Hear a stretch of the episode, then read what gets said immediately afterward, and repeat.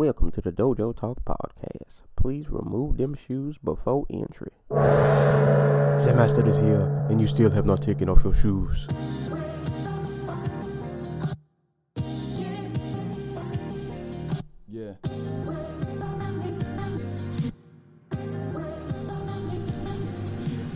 Living every day to define man's mission.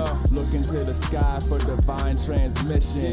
Deaf man's vision makes the blind man listen. Eyes on the prize, this is blind ambition. Thank you. Blind ambition. Welcome to another edition of the Dojo Talk Podcast. I'm your host, Serial Sensei. We are on episode 110. As always, uh, you can check us out on YouTube, SoundCloud, iTunes. If you're on iTunes, please rate, subscribe, and leave a review. And we are also now on Spotify, so you can listen to us on there as well. Send questions to Dojo Talk Podcast at yahoo.com. Check us out on Facebook at the Dojo Talk Podcast Facebook page. Um, you can hit me up on Twitter at Serial Sensei. Those are all of the plugs. Now that all of that is out of the way, as always, I'm joined with my co-host Antaku. What's going on, man? Yeah, how's it going? It's, it's been a it's been a day. It's been a I've done a lot actually today. i this is my second my second or third podcast. I recorded a lot today actually. I did too That's much good. work. Now all my days are running into each other. I apologize that we were recording later than we normally would. Now I worked out. I needed to eat. Hey, you, you, you we should look for the we're recording at well, it's nighttime now, um, because I had to work yesterday, but I'm a terrible, terrible decision maker. so Friday night, I was like, you know what? I don't need this sleep. And then I stayed up until six thirty in the morning, and then fell asleep for thirty minutes, and then proceeded to go to work. And I, I I could not stay awake at all. As soon as I got home yesterday, um, I made it to the first round of the very first prelim fight, and then fell asleep until seven o'clock in the morning. oh man, but you, you made it. You're, you're here now. Um, yeah, I, I stayed up and, and watched it. There were a lot of fights this weekend. There was a lot, um, a lot going on. Um, There's always stuff going Yeah. on.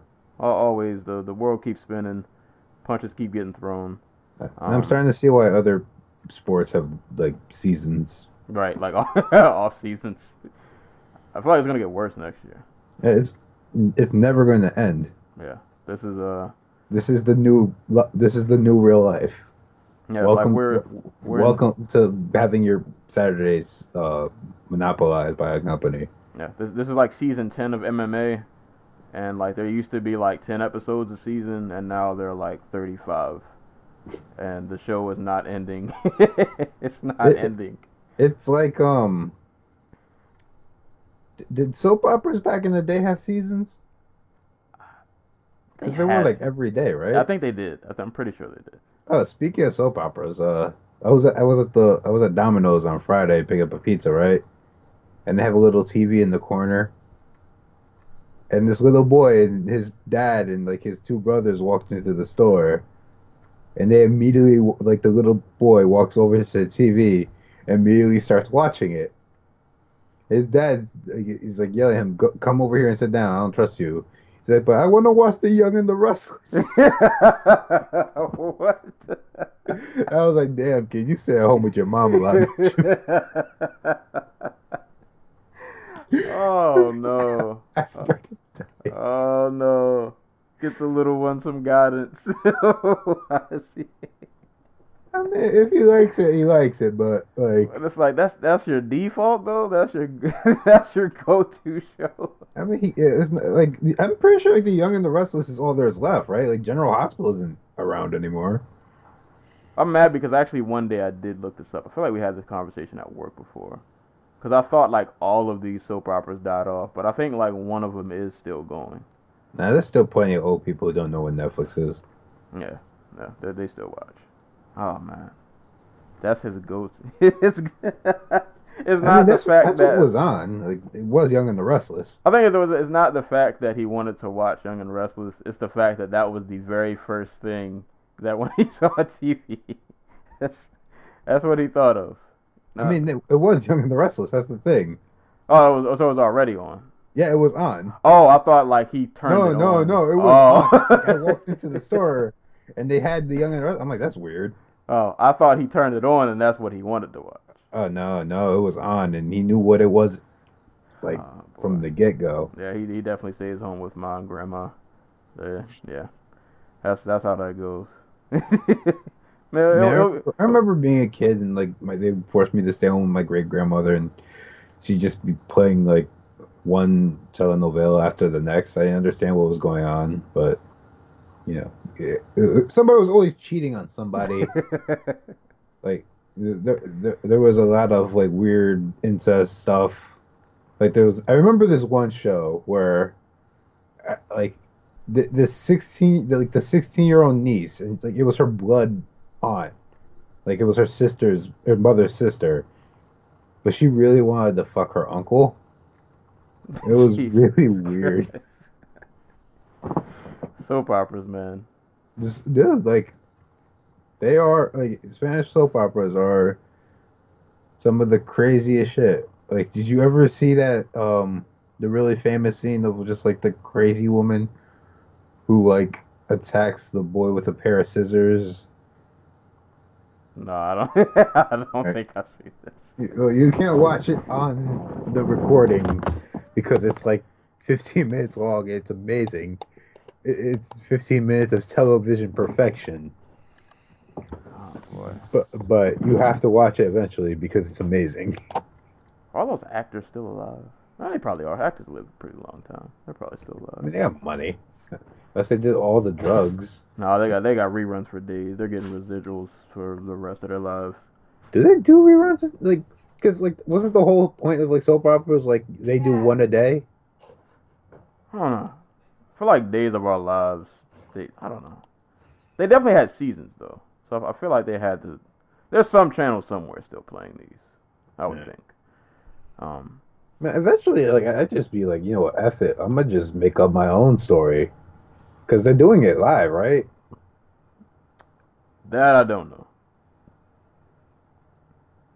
'Cause I feel like after a while I would grow to hate my like castmates. Like we've been doing this show for 20 years. Like I don't Right. like you guys anymore. Well, I just, yeah, I, I just probably just like never talk to them. I just come to say my lines and then go home. Oh man. Soap Yeah, operas, man. Then, then like the intern is like, "Did you sign Jim's retirement card?" I'm like, "Who the fuck is Jim?" you forget their real names. You just call them by their character names.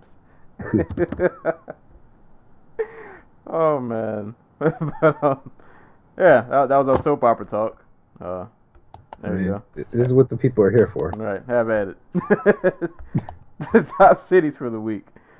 Uh, in terms of viewership, shout outs to all the, the viewers, listeners, people on Spotify, Tumblr, Twitter, all you good people. Uh, number one this week, uh, Torrance, California. Uh, number two, Smolik, Poland. I'm saying that right. Uh, number three, Doha, Cater. Oh, number four is a notification from my laptop. Hold up. Number Wait, I'm, four. so, I'm sorry. Did you just say Qatar? Oh, Qatar, yeah, Qatar. Yeah. Like the country that hosted is supposed to host like either was it the World Cup in 2020 or some shit? Yeah, they're they're out there. The fuck? I don't know why y'all are here, but hey, hi. It gets weirder. Number four, uh, Nampa, Idaho. Um, I don't know who, who in Idaho clicked here and got here by accident, but uh, what up? we appreciate you. And coming in at number five is uh, the Bronx, New York. So uh, shout out to you guys, uh, wherever you are across the globe. Uh, I I really don't know how some of you guys got here in these other countries, but hey, man, I'm not mad at you. We are we're glad to have you. Um, if you clicked here by accident, just keep clicking here by accident, and uh, you'll you'll find something you like eventually. I, I, like I just imagine like they're all like American and some of them are just using like VPNs That could or something. Just I don't know. you guys bootlegging our free show. Oh, they're they're bootlegging somebody else's stuff. There you go. They're bootlegging something else and they're listening to us on the side. Yeah. There you go. That all works out. So they're, they're out there downloading like I don't know what what's what's in theaters. They're downloading Bohemian Rhapsody. And they don't want to get caught. Go give. Well, Freddie Mercury's not alive anymore, but. Yeah, fuck that movie. but uh, yeah. So appreciate you guys for listening. Um, I guess off top.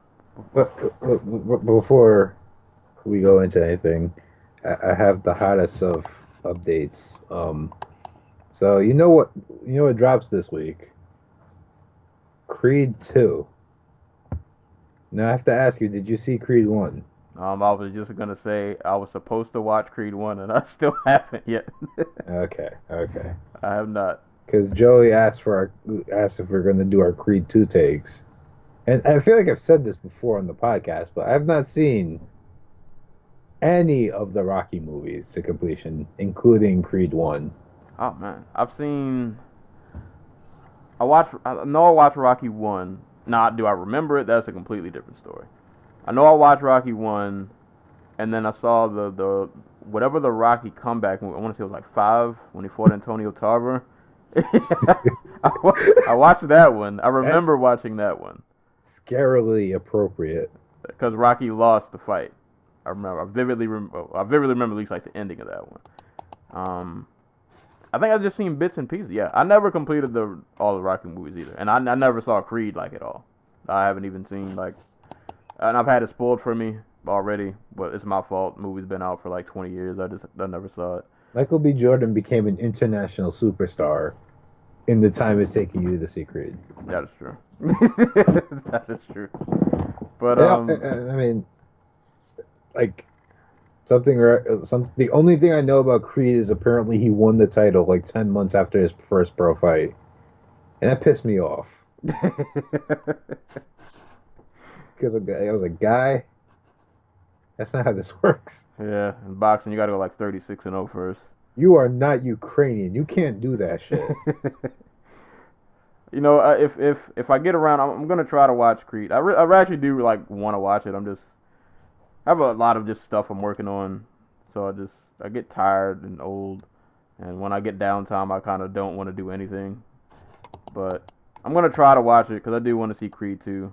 But to be honest, if I see Creed 2, it's probably gonna be really late. Like Creed 2 will have been out for like a month, and I'll see it then. But if I do watch it, I'll, give my take on here. We'll, we'll we'll see how it goes.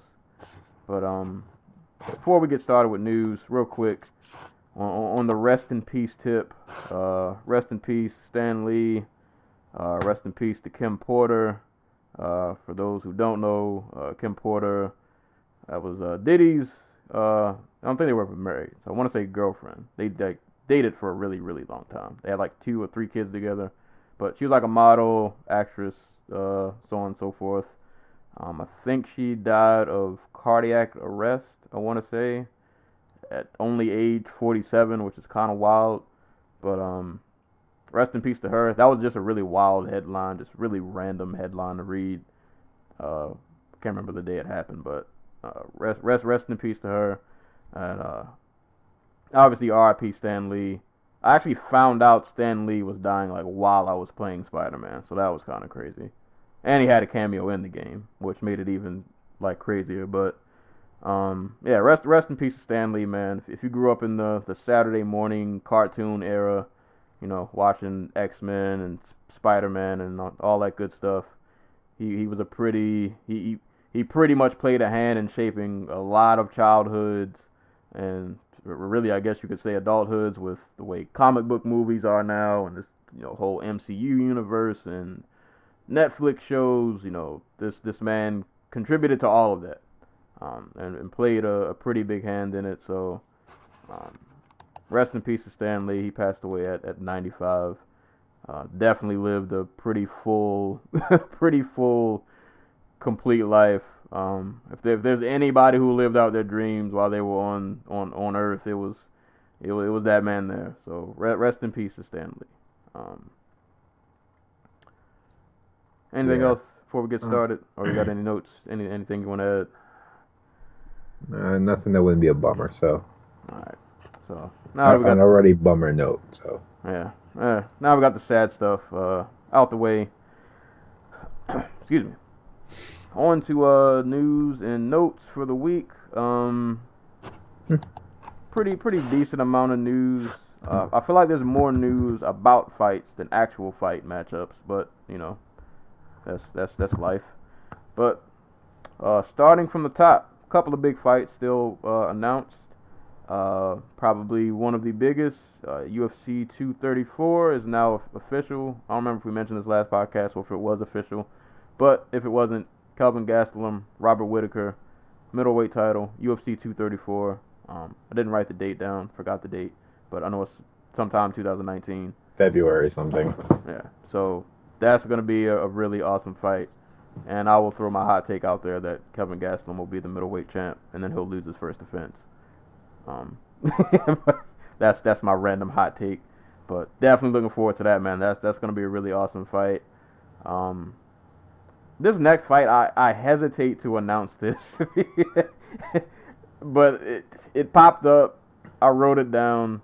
I hesitate to announce this fight until like they actually touch gloves and they're in the octagon. But for the sake of news and notes, uh, returning from a four-year layoff, uh, Nick Diaz coming back from the dead, coming back from playing with nunchucks and doing whatever Nick Diaz does in his spare time.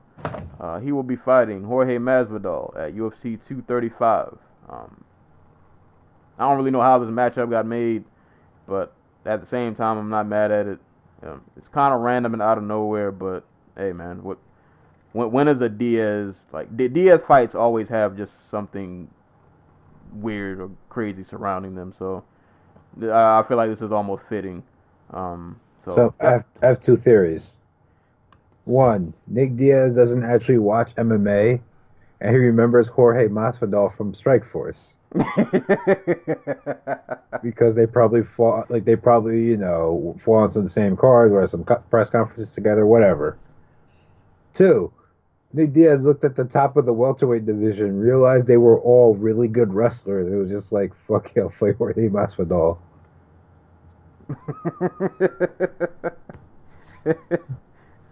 I feel like both are probably true.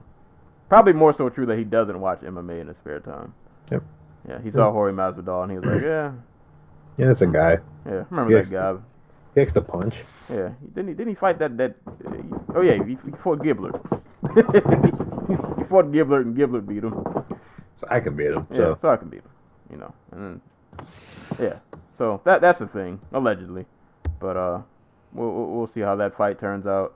Uh, other fight announcements: um, Markus Perez versus Anthony Hernandez will be going down at UFC 233.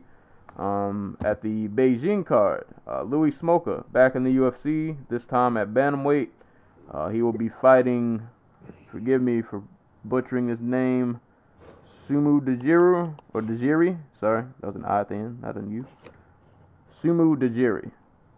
And they spelled his name Sumu Dejiri, Sumu Dejiri. So I, I don't. I'm assuming that's a stage name. Yeah, yeah. I, I don't, Either that, or I, I don't know. Like I don't know anything about um, you know, Chinese naming habits. Like I don't know where he's from. Like in Yeah. China. Yes, yeah, yeah. That's what I was wondering. Like, I don't know if that's uh, just a thing they do over there, but uh, Suma Dejiri, Suma Dejiri versus Louis Smolka.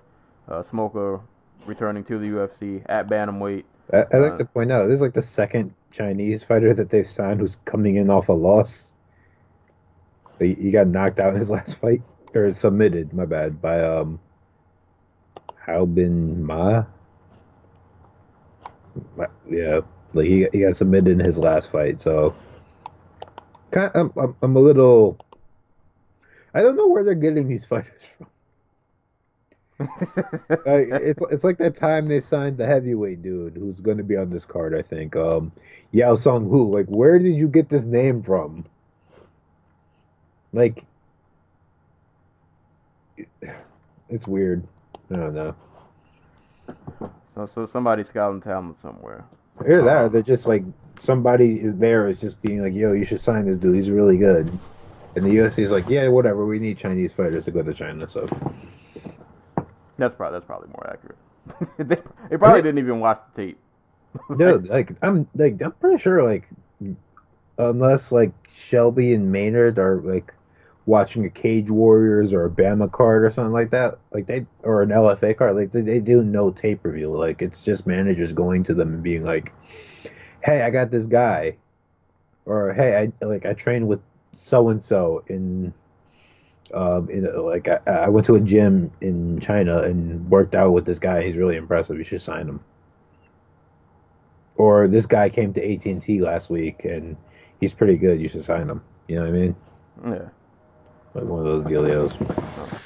Either way, he, he he made it on the card, so we'll see how that goes. And obviously, Louis Smolka at bantamweight because you know flyweight is you know everything but gone. Uh, The But- last flyweight fight in the UFC, which might not even be at flyweight because we're not sure either one of those guys can hit 125. Lord. Yeah.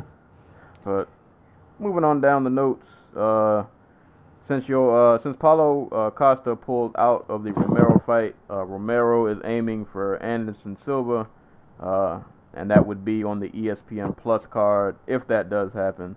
I don't want to see Anderson Silva get his head knocked off, but that could potentially be a thing if they decide to make that fight. Um, replacements: uh, Alex Hernandez is replacing Islam Makhachev. Uh, Makhachev was supposed to fight Francisco Trinaldo, but uh, ended up having to pull out. So we'll get Alexander Hernandez instead against Trinaldo. That'll be at UFC 233. Um, Mr. Violent Bob Ross, uh, Luis Pena is moving down to featherweight. I don't know why. It's not gonna make him a better striker. Yeah. I saw this headline and I was like, I don't understand what this. I don't know what you're trying to do with the featherweight thing, but I don't They- think it's the answer. Yeah, like Trizano was a featherweight before he got to the UFC, if I remember right. Like he could probably make that weight again. So it's not gonna fix his problems. Yeah, but hey, man, I don't know. man, Maybe you got some secret we don't. More, more power to you, but I don't. I don't think it's gonna solve anything. But we'll we'll, we'll see how that goes. He's just he'll, he'll, he's, he's, he's gonna end up fighting Du Bronx. Yeah. like he's just a really inexperienced dude. Like he he's got some potential, but like it's ta- that's just, that takes time. Maybe he's moving down because featherweight's just like a less dense division than like Could- 155. Uh, that is true, but it's still not a lot easier. Still, there's, there's still some killers down there as well. But Yeah. you know, be, best of luck to him. Uh, the, the saddest news for me: uh, Tom Duquesnoy was out of his UFC 232 fight with Nathaniel Wood uh, due to. I know I had to write this down because I'd never heard of this before. An, an intercostal hematoma, uh, whatever that is. He has a hematoma inside his head. Uh, I think it's like a rib. Oh, okay. or something. It's, it's like a it's some kind of swelling, and I guess when it uh, it gets too bad, it, it uh, like you have really trouble, like a lot of trouble breathing. Oh, uh, okay. Something like that. So I just saw the intercostal hematoma. I was like, what is that? but um, yeah, the Duquesnoy had to pull out. Don't know if there's a replacement, but uh, he is out of that fight, unfortunately.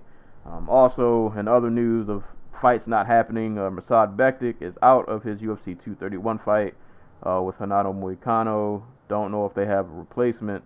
I would hope so because I want to see Moicano fight, but uh, so that that scrap won't be happening.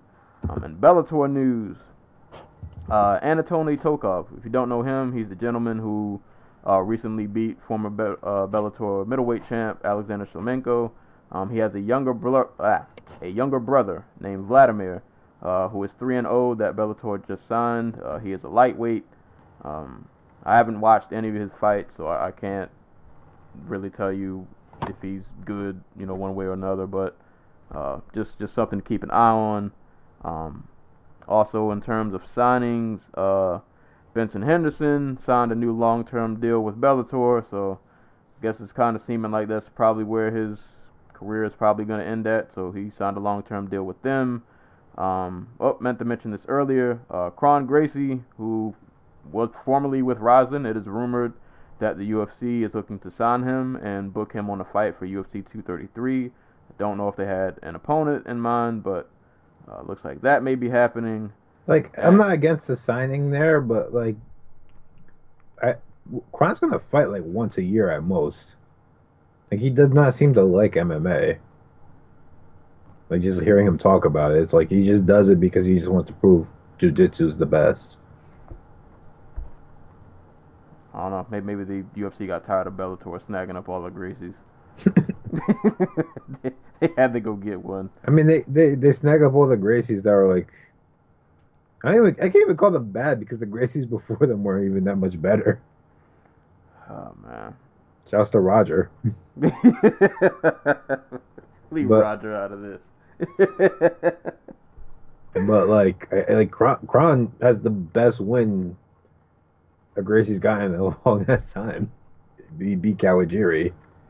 I don't know. May, maybe I- I was gonna say maybe the UFC will it's, aspire him to compete more. Who who knows? But Maybe just di- I don't know. But where where the hell has he been? I don't know. he hasn't been on a Rizin card in like Two years. yeah, it's been it's been a while, man. Kron Kron been chilling. Well, whatever he does in his spare time, it has not been fighting. Or he's not in stuff. the ring. Yeah, jujitsu stuff. Just like Like surfing. Yeah. he's he's been doing everything not fighting. But, you know, that that looks like it's, it's going to be a thing. Um and one one of the more flashy headlines, and I don't want to spend too much time on this, but I, I, I I'm mad that out of all the headlines, this is the one I chose to deep dive into. So um, uh, e- everybody's favorite fighter, Cody McKenzie. You know he, he's still out here. Yeah, Um, the goat. Goat, the, the, the true goat, the man with the best shorts in the business. Um, so he was suspended four years from the uh, Nevada State Athletic Commission um, because he refused to take a drug test after he submitted a fake urine sample.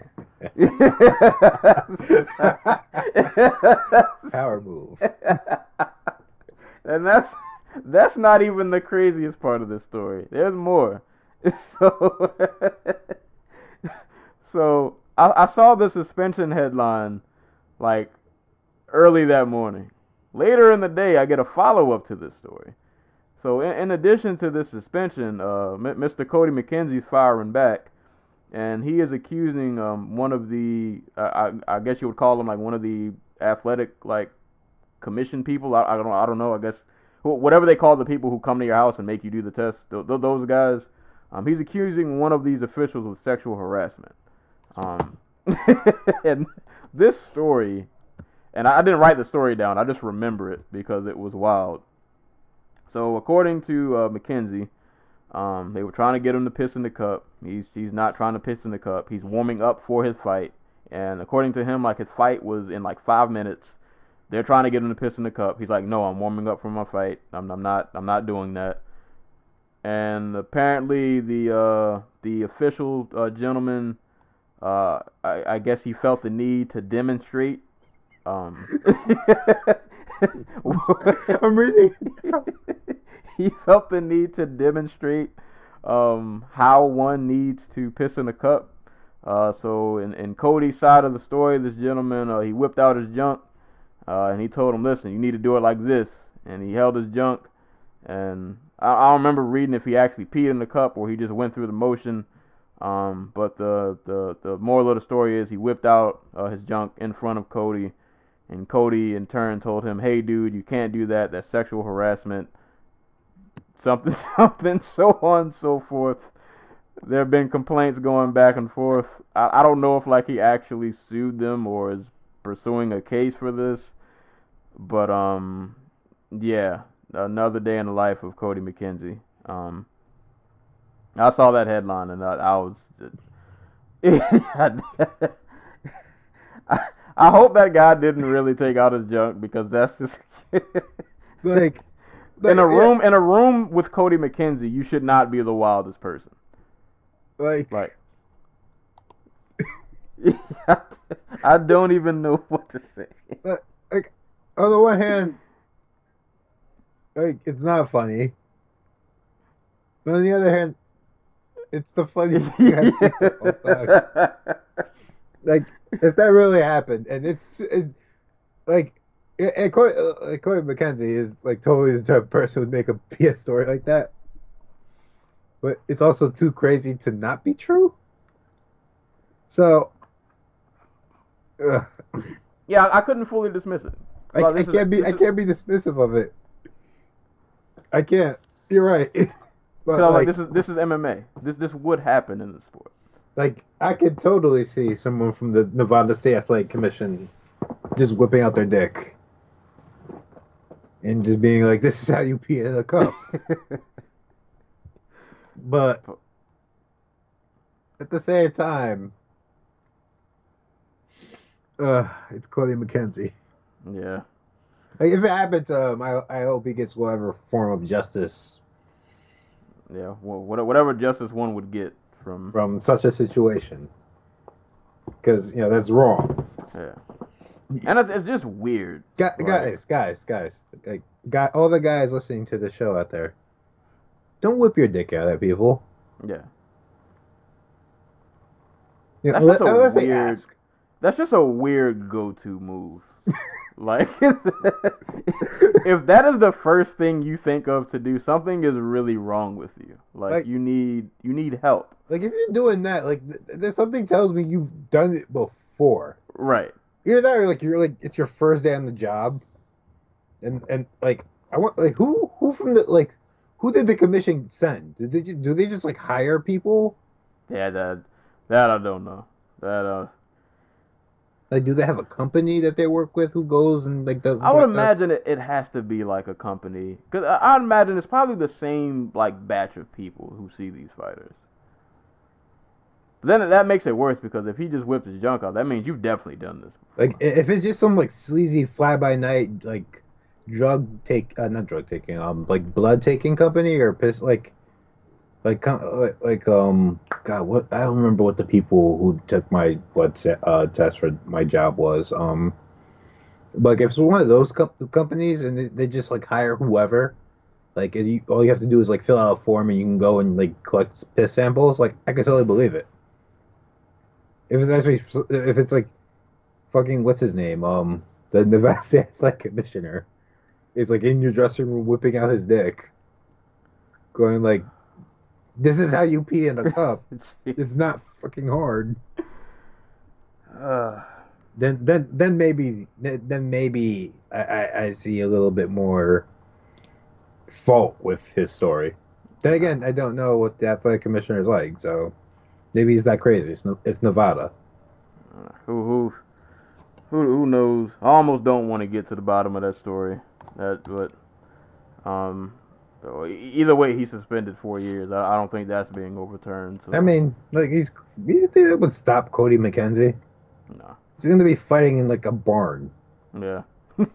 Like the uh, uh, like my my initial reaction was, yeah, of course he didn't show up. He was on this freaking like fishing boat where he's on where he lives on for like four months out of the year, just like hunting for like crabs and trout and shit in the Arctic Sea.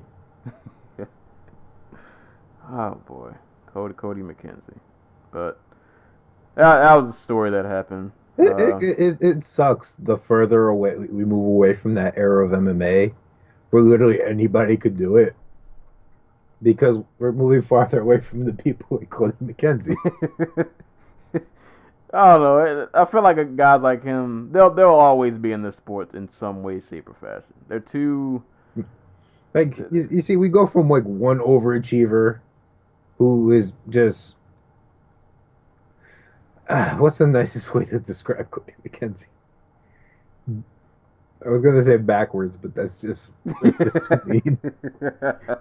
Let's just let's just say a rare type like Cody McKenzie to somebody like uh, who, an overachiever like Neil Magny, who's just kind of bland. He's just a hard worker. Cody McKenzie just has like a gimmick. Hey man, what whatever works, whatever keeps the checks coming in. Cody will end up in Rizin somewhere. Just go fight in Russia. Yeah. Bring your shorts with you. Keep the tag on. Just Um, go fight. Oh, you can go. You can fight Sage Northcutt. There we go. Sage Northcutt needs an opponent. The the impurity that Sage would be in, exposed to. Like- Like, oh my god! Like, it- it'd be like, it, It, remember the our discussion about how like a Nick Diaz Sage Northcutt fight would like the buildup would be like Ah, this this would be. that. This would be like that, but on steroids. that that weigh-in stare down would be crazy.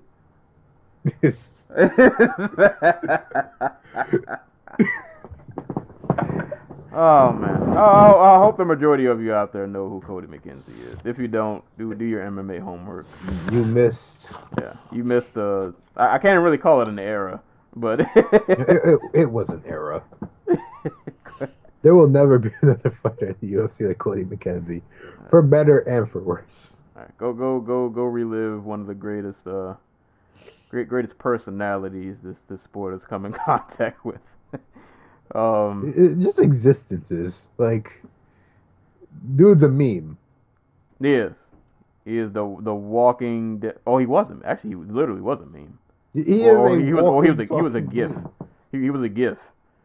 Um yeah, if you look up the Cody McKenzie gif, you'll realize what Cody McKenzie. I forgot that he was a gif. He was. He was one of the most popular gifs at the time. Um, yeah, Cody left his stamp on this sport, man. and it wasn't because of fighting. or it kind of was. He had an epic highlight reel that he was on the bad end of. But That, those low lights are crazy. but yeah, just go go look up Cody McKenzie. But uh, la- last bit of news, and I'm not even going to expound on this too much because we uh, we've dug enough with this story. But apparently, the Floyd Mayweather and uh, Tenshin Nasukawa bout is back on. Um, so allegedly, from the little bits and pieces that I've seen and heard, uh, some of this news, excuse me, I've heard from Floyd other I've heard just or read on like random websites. Um, so this alleged bout that will allegedly take place at some point. Um, it'll be an exhibition match. Uh, knockouts are allowed. Uh, no matter who wins or there won't technically be a winner or a loser because there's no. This isn't counting on anybody's record. Um, uh, it'll probably be in a crowd of, of rich people. Just I, I I would imagine like uh God, what's that karate karate combat? That that's how I'm picturing it in my head. Like karate combat, but probably in like a ring. No, it's gonna be out New Year's Eve. Oh yeah, yeah, it's gonna be on the Rizin thing. Yeah. It's amazing because it's not gonna be uh, like. I was gonna say how much do you think Rizin would pay Floyd to take a dive, but Yeah, but there's no dive to. I mean, he's getting paid to, for the appearance, but you know, yeah, there's, there's no winner or loser, and I think according to Floyd, this will be a three-round exhibition, and it will be boxing rules, so no, no, no rolling thunders unless uh, Tenshin's feeling froggy. and again, like what what what is anybody gonna do because there's no athletic commission to stop him. Like Nah. you know, uh, uh, well, I guess there's a boxing athletic commission, but I don't think they have to get the fight regulated if it's exhibition. So So hey, man, Tenshin. If you're feeling froggy, do it. you get you get tired of that bobbing and weaving out there. You know, Go and become a legend. I'm just, I'm just saying. you'll definitely be on ESPN. ESPN, New York Times. Yeah. It'll it'll it'll it'll all work out for you. You'll you'll live in eternity forever. on Instagram. That'll be a meme. but um, yeah, that's that's all the news and uh and, and notes for the week. and, and combat sports at its finest. Just fight announcements, piss tests failing, and people whipping their junk out, and exhibition fights. This is uh I'm glad you wrote that one down because I completely forgot about the Cody McKenzie story. oh no, I I, I was I, I was keeping track of this like it was a Netflix series. I, I was on this story. Cody McKenzie should sell his story to somebody who's going to make like a TV show out of it. You could get like a little five episode miniseries. Uh, dude, It'd be compelling as hell. Like the UFC would just be like one episode. Yeah. Because I don't know what he's been doing since then, but he's still here. I mean, dude, like he's been on the boat. That's not a, like, he he is a professional like seaman. He goes out to sea for six months out the year to go like crab fishing. Uh, a legend. A true legend. Huh. But, uh, yeah, that's, that's, that's the news and notes for the week. Um, so there actually were uh, moving on. There were there were a host of fights that uh, went down. Uh, this basically like from Friday all the way up until this uh, the end of this weekend. So we'll, we'll briefly touch on a few of these, and then we'll we'll head over on to UFC Argentina. But uh, let's make our little little first pit stop. Uh, talk a little bit of Bellator real quick. Uh, Bellator 209 went down on the 16th. I want to say the thing of Saturday. Oh, no, Friday. Friday night. I know Uh, it went down on Thursday. yeah, the, and yeah, in the real world, it went down on Thursday, like in real time. Uh, on the zone tape delay, it went down the following day. So we have tape delay fights in 2018. That's that's a thing. Because Bellator never learns. Yeah.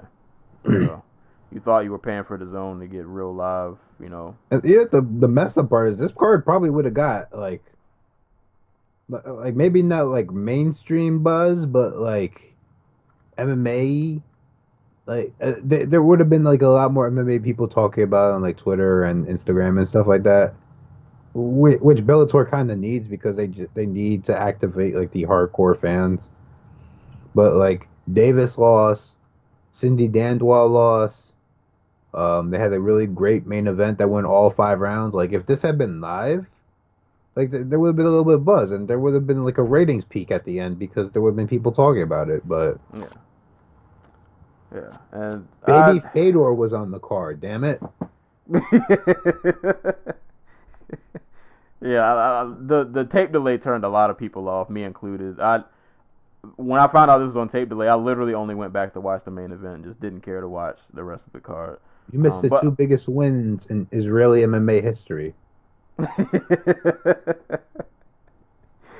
oh no, maybe maybe I'll go back at some point. I don't know. Ryan Couture being a co-main didn't. Uh, You mean Hold up. Ryan Ryan Couture C- fighting a man the age of his father didn't interest you? hold on. So Ryan Couture co-headlined over Phil Davis and them. Well, technically, uh, what's his name? Haim Gozali co-main evented over Phil Davis and Vadim Nemkov. Jesus. Ooh, I would be offended. I mean, that- that's to whoever is paying Bellator to go to Israel for you. Jeez.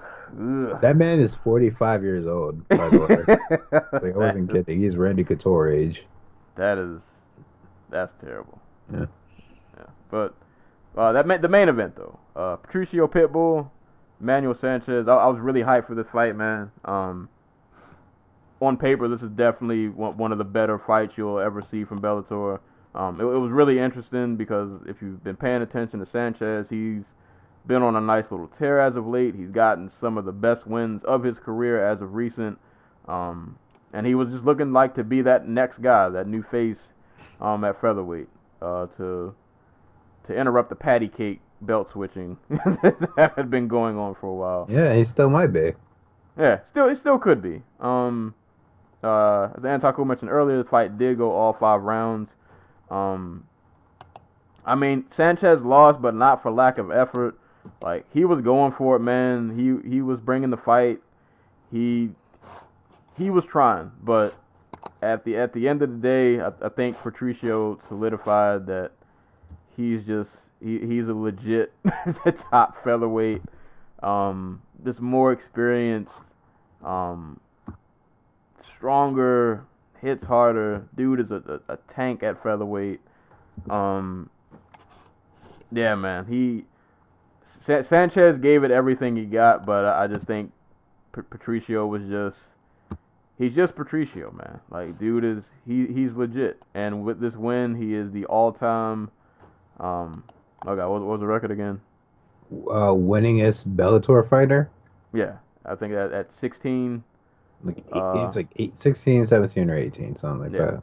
So that's that's kind of wild, but it's wild, but not if you think about it, because Patricio has just he's been a wrecking shop for a long time, man. Dude is Almost a decade. He's been uh, Bellator since like 2010. yeah, and he's just been he's been in a lot of great fights. He's had a lot of great performances. This this dude is he's been one of Bellator's like all time greatest fighters. Um, dude, dude, dude's an animal, man. He he is legit. He, like I said, Sanchez was was making the fight competitive, but Patricio just he, he was just Patricio. He gave him too much to handle. um, yeah, man. But really, really good performance from uh, from from Pitbull. Um, and for Emmanuel, it, it, tough loss, but you know, his, I think his only losses, his, his only losses have been to like pretty much like elite competition. Um, in Yeah. terms of Bellator. Yeah, he lost a split decision to Weichel. He lost um, a decision to Curran back when he was just getting in Bellator. I think he only had like two fights with them. Um, but like, yeah, he, he's he's basically only come into his own really over the past like two years, like 2017 Yeah. when he beat Georgi Karakhanyan and just kept winning from there. So, like, like he's still got some. He's still got another title shot or two in him Yeah.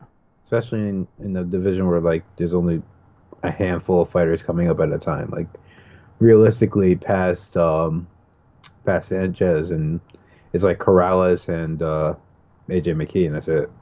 Yeah. I would imagine. I. I would imagine him. Yeah, M- McKee probably will be. Well, next up, depending on what they do with him yet. But yeah, um, Sanchez will definitely be back in the title shot. I would imagine somewhere in the future. Um, he, he dude is still really talented. Still time to get better. Like I said, he's kind of just now hitting his stride. But uh, running running into Pitbull is no. It's no easy task.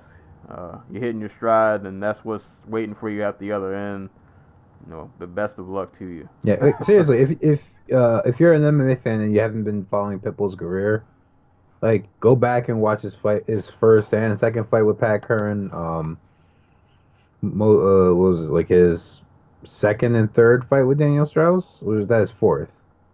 Oh. Man, they Go watch his lost- yeah, like his second, third, and fourth fight with Daniel Strauss. Um, uh, his fight, his fights with Daniel Weichel, his uh, yeah, just like those fights, and um, his fight with Henry Corrales. Like he, he's fun, he's really good.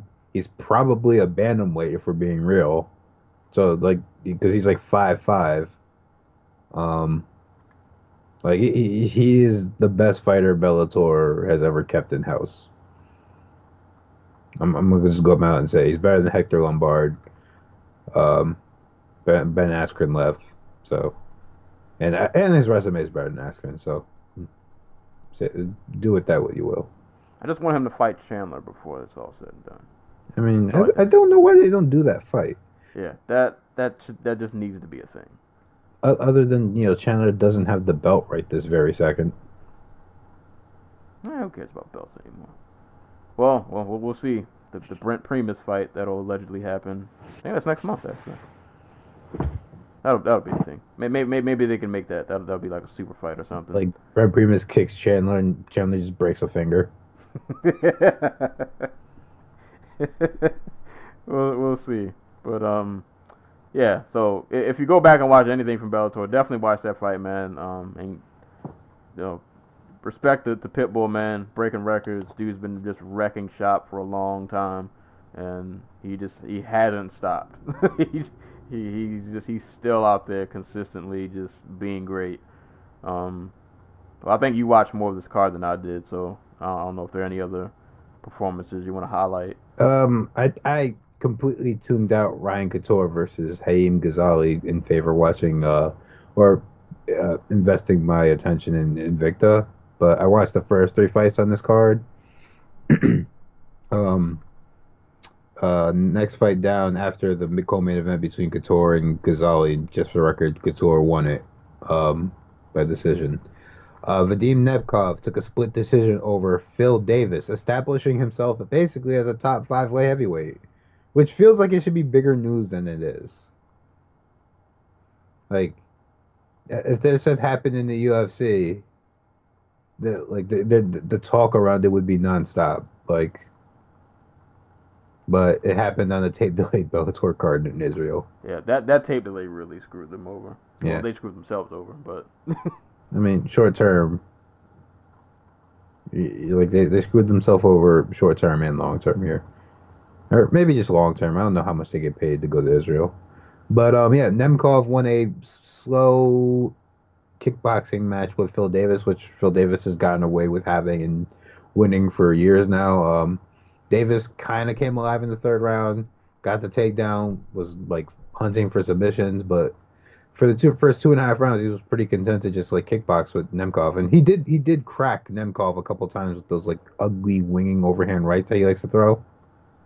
But um, for the most part, Nem- Nemkov really got to him with the leg kicks, which we'll talk about a lot more later. But um, yeah, he he did a really good job of just you know picking his shots wisely, uh, throwing in combination when Phil Davis was just looking for like one offs and power kicks and that, that really nice like hook punch he likes to throw while stepping back. But uh, Nemkov did enough to take it on two of the judges' scorecards, and I, uh, if they had given this fight to Davis, I wouldn't, I wouldn't have been angry. Mostly just disappointed in Davis, but yeah, it was it, it was an okayish fight that has really big implications for light heavyweight. So shouts to Vadim Nemkov. Um, at women's featherweight, it, it, it, was a really important night for women's featherweight. Olga Olga Rubin uh, took a decision win over Cindy Dandois. Um, like we laugh at Cindy Dandois because she is a comically bad striker, but she she's found ways to win fights at 145 and above. She's a ridiculously good submission artist um, and grappler. So, but uh, it didn't matter here because Olga Rubin beat the crap out of her. Uh, dropped her at the end of the second round, and I, I honestly thought Dandois was out, but she managed to battle through it. Um, yeah, she like Olga Rubin, like featherweight has women's featherweight has this problem where like it has a bunch of fighters who don't look like they're actually fighters and I, like I don't mean like aesthetically. I mean like when they fight, like they they kind of look like hobbyists. O- Olga Rubin looked like an athlete who like was actually like studied and she came prepared for Cindy Dandois. So that was refreshing. And like I said, it was the biggest win in Israeli MMA history. Um, and lastly, Adam Koresh uh, knocked out Baby Fedor. He got slammed, got back up, and then proceeded to head kick Baby Fedor and then knock him out. So Fedor's guys went one for one on this card, or one and one on this card.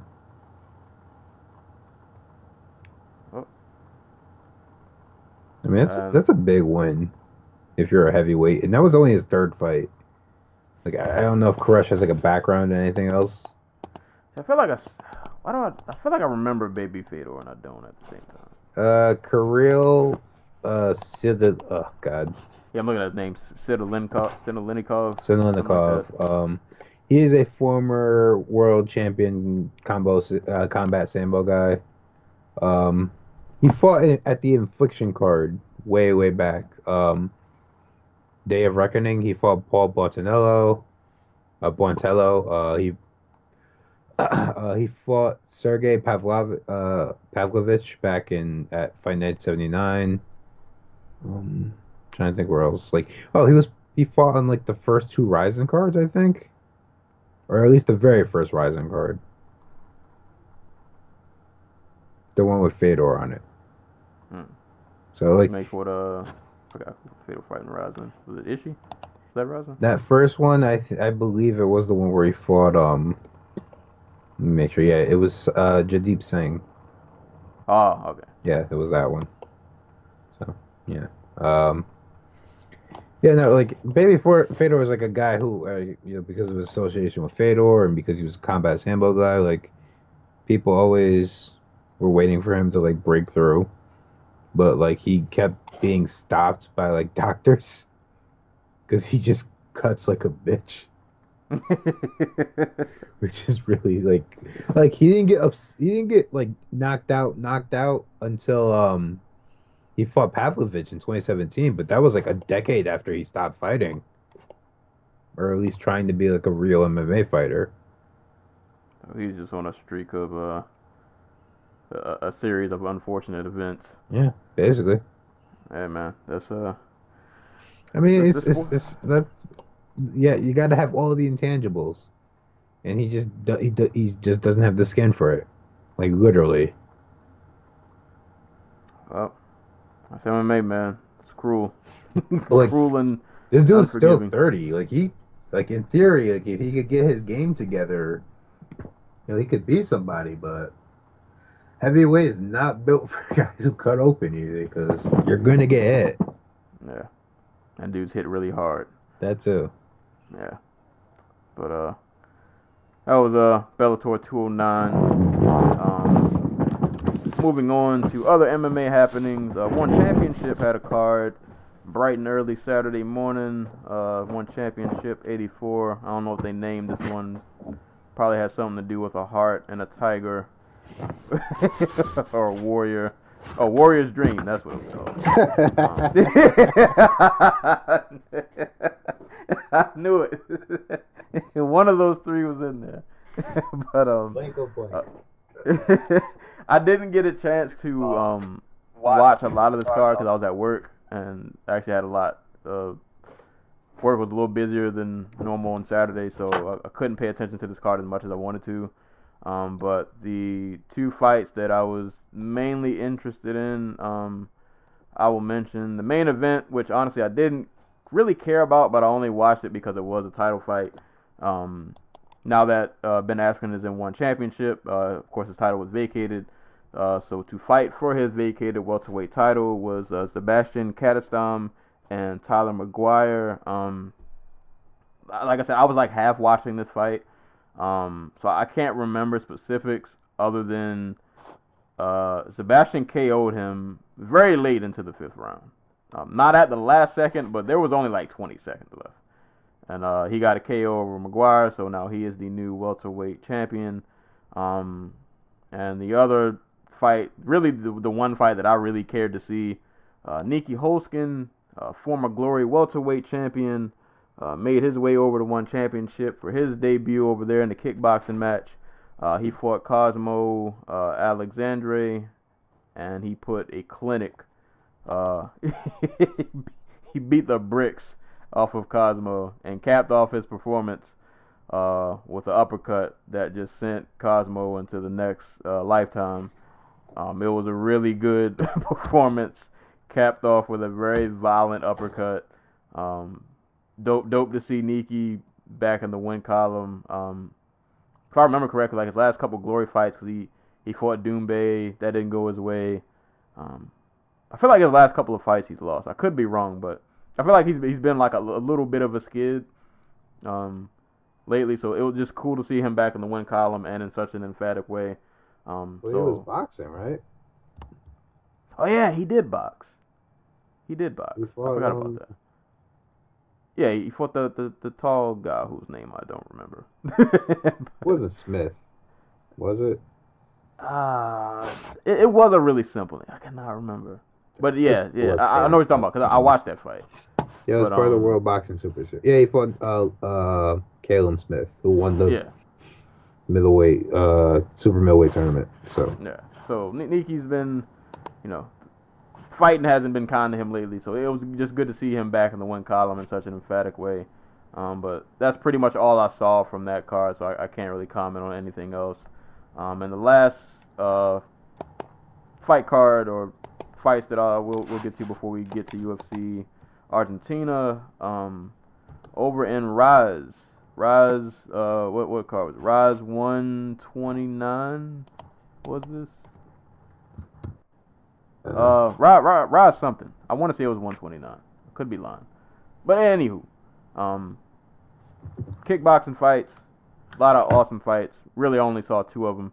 Uh, Tenshin Nasukawa headlined. Um, what is the gentleman he fought? I think his name was Naito. yes, I want to say. Um, he put a clinic on Naito. It was very quick. It was brutal. It was violent. If you've seen any Tenshin fights, um, it was that. it was, he he made very quick work uh, of Naito. He got him out of there. I want to say within a round. Just the the dude's just the dude's phenomenal, man. The dude the dude is in, incredibly talented. Um, so he, he got he got Naito out of here real quick. Um, and in the co-main event, I believe on that card uh, was Rodtang, the gentleman who uh, Tenshin fought earlier this year, and what I have in probably not fight of the year, but it would definitely be like a it, would be like a runner up. Um, Rodtang fought uh, the guy's name was Yuki.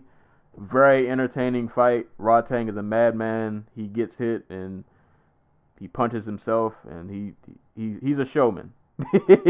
he, he he is a showman. Um, and that that fight was just really violent, really fun. Uh, Rodtang ended up winning that fight. Go go check that out, man. That that Rod, Rodtang is a beast, man. That that dude is an animal. And actually, quick side note, I think Tenshin's sister was on this card. Um, I don't know if she won her fight, but she caught somebody with a spinning back kick, and she's only like 16. Um, her name is uh, Riri Nasukawa. Um, yeah, I, no, I didn't look to see if she won her fight, but she definitely caught somebody with a spinning back kick, uh, straight to the face. Um, so Let's go go see. go watch uh some kickboxing, man. I think I think the event was Rise 129. Um, like I said, go go watch Tenshin, man. Go watch Rodtang. Um, if you follow us on Facebook, uh, on the Dojo Talk Podcast Facebook page, um, I posted the fights in the group so you can watch them. Um, for you guys who don't watch kickboxing, man, these these are two dudes you should definitely watch and keep an eye on, man. They're always entertaining, always have good fights. And I'm hoping that these two meet each other again in the future because the first fight was bananas, and I'm, I'm sure the second one, if, if they do it, will be just as crazy. Um, so yeah, that was uh Rise 129, and um, Uh, Yeah, that- Riri lost. oh, nah. boo. Still caught somebody with a spinning back kick. That's 16. That's gotta feel pretty good. But um, yeah, there there were there were other combat sports. I think Cage Warriors had a card. They had like their 99th card. Um, LFA had a card, but I'll save that for my uh, parting shots and shout outs. There, there was a lot of fights going on this weekend. Invicta had a card. Oh yeah, yeah, real quick. Uh, Felicia Spencer, I forgot, because I actually did watch that. Well, like I half watched it, and she grappled her to death. From what I remember. She Remember- so like she basically like kept throwing herself at Pam Sorenson after the first round, and it looked like in the second round she had completely gassed out, which was hilarious to me. Um, but she kept going and got the uh, submission the fourth. So shouts to her. The last oh, uh, last two women to win that belt are Megan Anderson and uh, Cris Cyborg. So good company. yeah. And from what I remember, that was a pretty one-sided. I think I don't know. I did half watch it. so Uh, Sorenson. Sorenson did her thing on the feet. Like she, she was more than competitive. But like it, it was basically Felicia Spencer cage wrestling Pam Sorenson until like they were forced to break it up. I think she won by was it rear neck choke? I think she choked her out. Yes. And also on that card, because I did uh, log, logged on Fight Pass, uh, Mizuki Inoue was on the card. I think she was the was she co-main? Co-main. Yeah, she fought uh, Vivian Pereira. She looked really good. Lots of bobbing and weaving going on. She looked she she looked really solid. Um, her her only she she had a nice little run going until she ran into Jandiroba.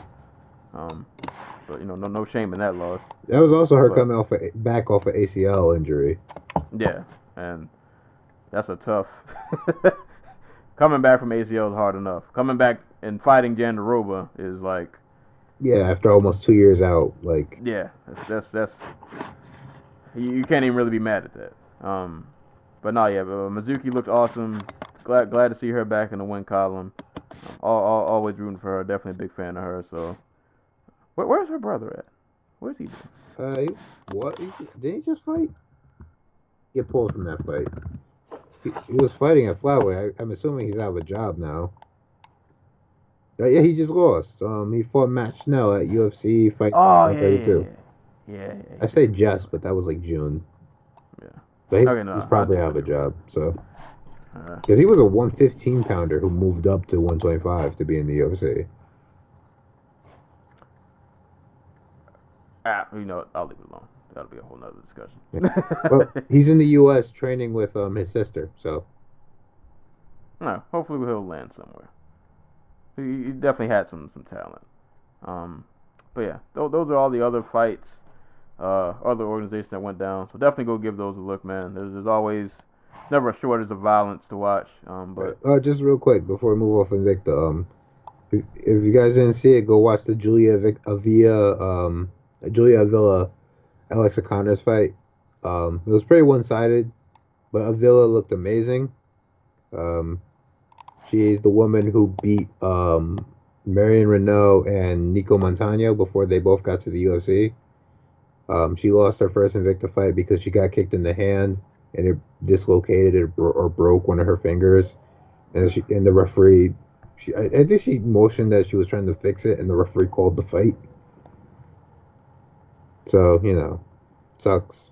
Uh, sucks that was her first and only loss, but she's definitely like UFC quality women's bantamweight. So, and she called out Sarah Kaufman, so that might be next. there you go. That division needs any excitement they didn't get. Um, but yeah, moving on. UFC uh, fight night, I think it was 140. Uh, went down in Argentina, headlined by Santiago, ah, yeah, Santiago Ponzinibbio and uh, Neil Magny. Um, yeah, we'll we'll just jump right into it. Um, poor Neil Magny had nothing for this fight. Um, if I'm being be, being honest, man, like I mean, wasn't kinda- the point though? like you kind of knew off jump from within like 30 seconds where this fight was going. Like, It just took a while to get there. yeah, it just took a little bit to get there. Like it, I, I didn't think it was gonna go four rounds. I thought the finish would have came quicker, but you know it, it happened. But I mean, straight out the gate, Ponzi puts the pressure on him. Magny spends pretty much the entire fight fighting backward against the cage, trying to circle around, not being able to get any offense off. Meanwhile, he's getting hit, getting jabbed, getting caught with right hands, getting his leg kicked until he just can barely stand anymore. This just repeats for four rounds. Um, like I, I remember after the end of the first, after Magny, you know, clearly lost that round, he goes back to his corner, and they're like, "Hey man, you got to be first. Uh, you got to initiate." Blah blah blah blah blah. Cool. Second round comes. He initiates for about 10, 15 seconds, and then it goes back to regular. it goes back to him backing up, getting leg kicked, getting just hit with everything, and him just kind of circling out. And it just he had he just really didn't have any answer, and it was just like he couldn't threaten Ponzinibbio with anything that would make Ponzinibbio hesitant. Like, yeah, he he'll pump his jab out, he'll throw out a one-two. It's not really damaging anything. He'll throw a leg kick out, not really damaging anything. He's not getting takedowns. Like he just literally he had no answer. There was nothing there was nothing he could pull out in his repertoire to even make Ponzinibbio like back up or stop. Like so he just got punished the entire fight and his legs took the brunt of that punishment. I'm, I'm pretty sure this morning if he's not on crutches, he's definitely limping around. He just got abused. Neil, Neil Magny got abused for four rounds, and then to make to make it worse, man, the man, the the final blow that put him down, I didn't, I, did, I did not anticipate a face plant, and like he got he got cracked and face planted, and his head bounced off. I, I didn't think it was gonna be that bad, but Ponzi uh the Ponzi scheme worked. He beat the bricks off of Neil Magny. Uh, this repeated for four rounds until Neil Magny eventually face planted, and um, yeah, Pon- Ponzi, he uh, yeah, he did he did his thing. Wow. Um, no, I'm sorry. Um, just reacting to some SummerSlam news, or not some Survivor Series. oh my god. Um, do you know Enzo Amore? Uh, name's familiar. So he's actually um, he, he's a former WWE wrestler, really famous. Like, he was really popular when he was in WWE because he could talk a lot. really like he was like he was the short loudmouth who got beat up, and then he would go and tag his partner who was seven feet tall, and to come clean, clean up his mess. He'll always be the guy like that. He's actually my roommate. He was actually my brother's roommate's brother. Um, in college, and he got kicked out the uh, the WWE because he got caught uh, on like rape charges. Jesus. Yeah, well, it turned. I, I, I guess I don't remember the full story, but it turned out not to be true. So he showed he showed up at Survivor Series tonight, in the in the front row, and just got the whole crowd to cheer for him. And then the WWE had the uh, um the um yeah, the security come and toss him out the arena. hey man, it's probably worth it. I mean, You know, you beat you beat you beat the case. You come back. You try to get your stand to know, or you got to stand to know. Just got tossed out for it. yeah. Um, It's all worth it if the cameraman panned to you and they saw. Oh it. no, they they panned hard off him. I got the footage I saw was from some fan who took it Yeah, sitting right next to him. They were hating. Oh, dude, the WWE's great at that type of shit. Like, some guy tries to hop into the ring, so that like when he does, they'll hard cut to like the corner of the ring he's not in. But back to the Ponzinibbio fight. Um, dude, from the like from the moment they booked the fight, like we we knew what. Like I feel like we all knew that like Magny was there to lose. Um, just like he has a history of having trouble, like having trouble with guys who are good distance fighters who can kick the shit out of his legs. Um, like going back to like the Larkin fight, and that's what Pons did. He kicked the shit out of his legs and then repeatedly hit him in the face. Um, there was some things he did that I did like when he did get kicked down. Um, like when he would get kicked and would go to the mat, he would threaten Ponzinibbio by coming forward and like kicking him in the chest and the sternum and stuff, forcing him back into like the center of the ring, the cage, and that would for that would get him away from the cage where Pons was doing the most damage. The problem is when he would stand up, he would immediately fall back into the cage because one, he, was using it to stand up because his leg was obviously just gone, and two, like he's just an outfighter. He's relying on the other guy to close distance for him.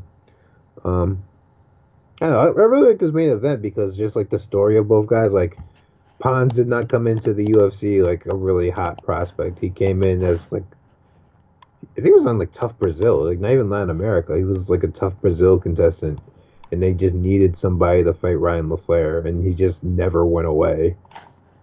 And like Neil Magny is like an overachiever. Like I, I always feel bad saying that, but it's kind of just true because like we like we've seen him against guys who are like in their prime in the top ten, and then he goes in there and gets the crap beat out of him. Right. But like he'll he'll beat like a Hector Lombard, who in, who in like a world where Hector Lombard is a competent fighter, he finishes him in the first round, like he like he was on track to do before he gassed, or you know a past he'll beat like a past at Carlos Condit, but like RDA, Lorenz Larkin, Demian Maia, and now Ponzinibbio just kind of ran right through him with like little uh, and like little coming back at him, and like the only dude who could, the only dude top ten dude he beat was Gastelum, and that's because Gastelum is hella short, and he require like Gastelum just needs to close distance, and Magny was able to use that to his advantage to get uh, those body lock takedowns. So, like, like from the minute they booked the fight, I'm like, okay, they better hope Magny doesn't fall off because that's like the perfect, that's the that's the top ten guy. If I'm trying to get Ponzinibbio over in Argentina, that's the top ten guy I book him against because it makes him look like a stud. Um, I know like a perfect performance from Pons. Um, what would you have thought if they had like stopped the fight after like the third round or something? Like if uh, if uh, if um Magny's corner had just been like, yeah, no, you're not going back out there. I mean, to be honest, I don't think he could have been mad. His his leg at that point was just barely functional. Like he he wasn't he wasn't showing you anything that made you think, oh, he can turn this around. Right. Like literally, like all of the rounds were just repeats of what had already happened, and they just got worse. And there was no, it was just nothing. I, I saw nothing from Magny that made me say, oh well, maybe if he keeps doing that, it'll work.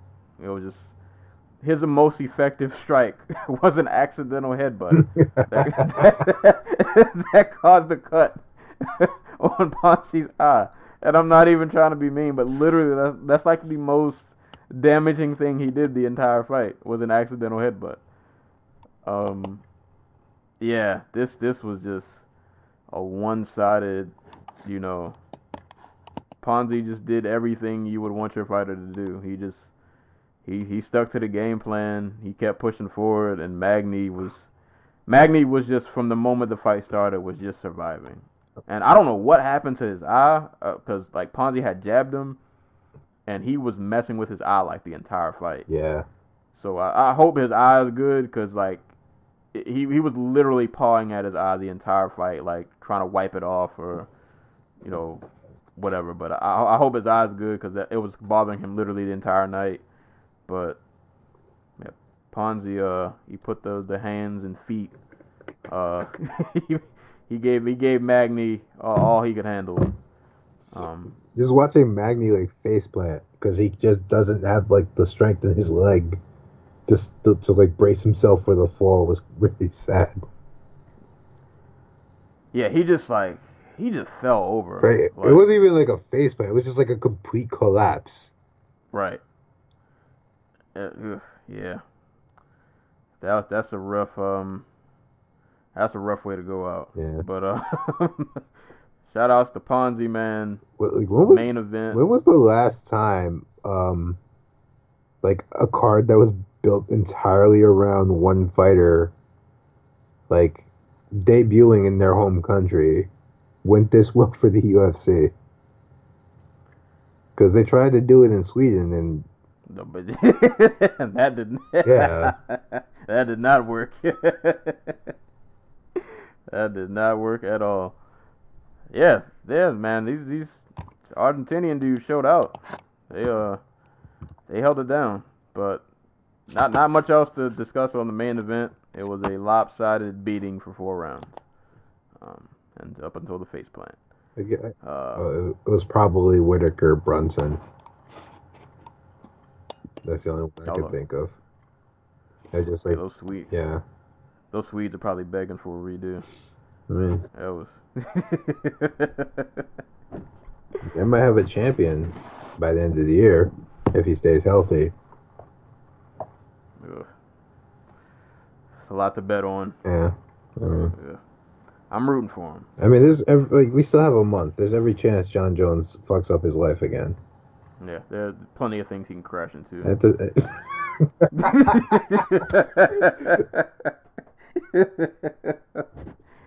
Jon, I hope you come back, but listen, mean, man. Like New Mexico is basically one giant desert, right?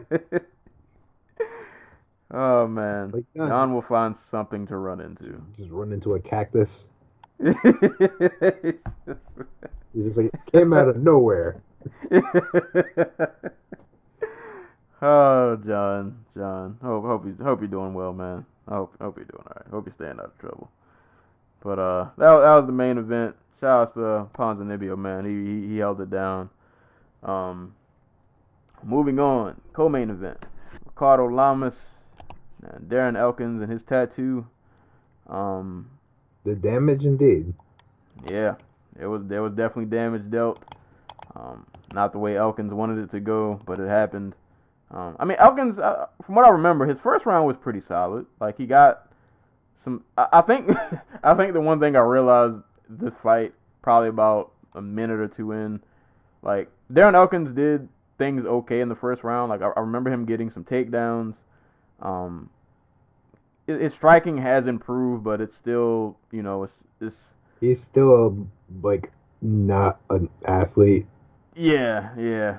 It's it's like it's competent, but it's it's not. You know, you're not you're not shaking in your boots at a at, a, at an overhand from Elkins. Like unless you are literally just standing right in front of Darren Elkins, like you, you got something to worry about. Like if you're Dennis Bermudez, who literally doesn't know anything but just run straight at your opponent, like you have problems. But if you're Ricardo Lamas, who seems to understand, just like okay, not only can you move forward, you can also move backwards and to the side. You- Right. You, should do pretty well on the feet with Elkins. Yeah, the, the thing with this fight, I realized a couple minutes in, even after like Elkins would get takedowns and have dominant positions, it was kind of like Lamas can do everything you can do, Yeah, and he's athletic, and he's stronger, he hits harder, his technique is better. At some point, this might not go well for you, and like I said, I, th- I remember Elkins having a pretty solid first round, but after that, man, it was it was all downhill from there, man. Mhm. Like Lamas clearly won exchanges on the feet, just better technique, hits harder, started getting the leg kicks going. Um, like it seems it sounds mean to say, but like watching those like th- th- those exchanges in the second and like beginning of the third round on the feet, like it looked like Lamas was fighting like not even an amateur, just like some dude like some dude who rolled up at the gym. Because like he was so much faster. Like he was in the pocket and out of the pocket, and Elkins would miss by like three feet. It was crazy. he looked really comfortable. Yeah. Like he, he had no he had no fear that like he knew nothing wrong, nothing bad was gonna happen to him. He just needed to pick his shots, wait for his opportunities, and it, it would come. And man, in the second round, he started hitting Elkins with ground and pound. His face starts, you know, there, there's blood going down to the damaged tattoo. He's bleeding all over the place. Gotta stick with the brand, man. Yeah. You, you got the gimmick, you gotta roll with it. and then in the third round, it just got worse. like, there was just more damage being dealt out, not in Elkin's favor. Um, man, and, and I wasn't even mad at the stoppage. Like he ate, he he ate some ground and pound. He got elbowed a couple times, and it just you you could look and say it was an early stoppage, but at the same time, like kind of like the Magny fight, you kind of look at Elkins and it, it's like up to this point, or it, in in these last two rounds, it's like I don't really see anything from you that makes me think this fight is gonna go But my whole, really. yeah, like my whole and- thing is like, okay, you have like what a minute and a half, two minutes left. There's nothing that suggests you're going to stop getting your ass beat. Yeah, Like, what, what's the point? yeah. So we, we might as well just save save you some time. You live to fight another day. Right, like, like uh, know know the fighter who's in the who's in the cage. You know what I mean? Like Yeah. Elkin has one like one or two knockouts in the UFC. And one was over like Antonio Carvalho, and it was which was like a straight up like I, we're in, we were striking, and I'm going to actually knock you out, knock you out, knock out. And the other was then uh, Mirsad Bektic just getting grapple happy, falling, and uh, then Elkin kicking him as he stood up. Like it, it, El, Elkin's not out here like knocking dudes' heads off like he's Chad Mendes or something.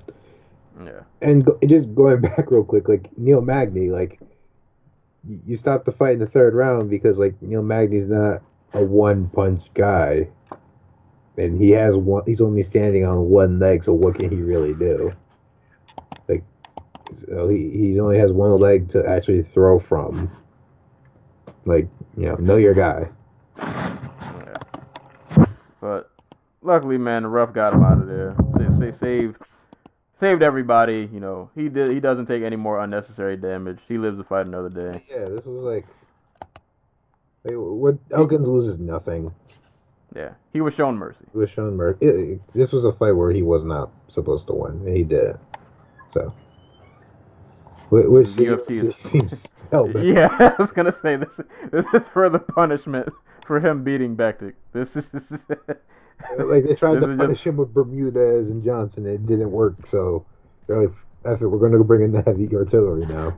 Yeah, don't don't be surprised. Next fight is Elkins and uh, I don't know, Aldo. Rodriguez. He's going to next. yeah, it's not it's not gonna get any better. Zabit. Ooh, ooh. I mean, they are 14 and 15. yeah, that could work. I mean, it, it would be the hardest fight Zabit's had to date in terms of just like style matchup. Like somebody who's just never gonna go away. Boy, if Elkins somehow beats a beat and one of those grind them out. Oh my god.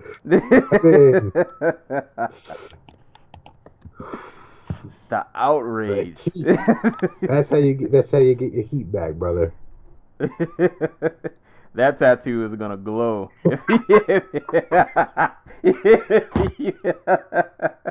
That tattoo is gonna glow if he was to somehow beat the beat. Oh man. But shout outs to Ricardo Lamas, man. Pretty pretty flawless performance, man. He he went in there, he he handled business, uh, as as he most often does. Like we forget Ricardo Lamas. Like when he wants to, he's the most violent man at featherweight. Yeah, he can be. It's there. Like what he did to Jason Knight, what he did to Mm. um, oh my god, who was it? Uh, to De- Dennis Bermudez. But before that, um, it wasn't Cub. Was it Matt Grice? Who am I thinking of? No, Grace Grice fought on. Did he fight Grace? I thought Grace fought Bermuda. Yeah, he did fight Grace, but um, I'm trying to. I think it was Koch, Eric Koch. Oh, Eric Koch. where on Fox, where like he just like Koch is winning, and then like he reverses position or gets a sweep or something, gets on top, and then just proceeds to elbow the crap out of Koch until his head just explodes with blood. Man. Like he just ruined his eye. Like if you're a Jason Knight fan, you can thank Lamas for pretty much shutting his career down yeah, at this point. He's never been the same after that. yeah. Yeah. One fight can just. ugh. Well, speaking of uh, performances and uh, putting stops, 205 gave us a nice little surprise. Um, Johnny Walker makes his uh, UFC debut against Khalil Roundtree. Um, So I looked, actually looked it up, and his name actually is Johnny Walker. yeah, see, now I was weirded by that too because he, he he was born he was he's from Brazil, right? Yes. Allegedly, he's from Brazil. He is from Rio de Janeiro, Brazil. But he fights out of England, Hmm. which That's that's where the Johnny Walker comes from. yeah, I was gonna like, come on. Yeah, because I was looking at the name and the accent. I was like, something's not something's not adding up here. But anywho, I mean, it worked Uh, the other way around. When you, they sent the British dude to to friggin' Brazil, it worked. So, and I sent the Brazilian dude to England.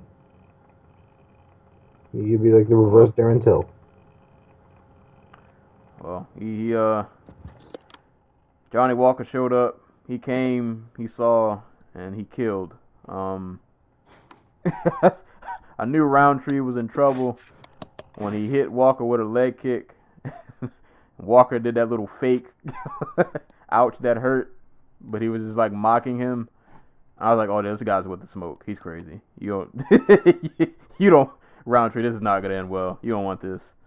And uh, I mean, Walt Walker spent a lot of the fight, you know, wide stance, you know, kind of just bouncing around, fainting, just kind of kind of bouncing around, not doing a ton.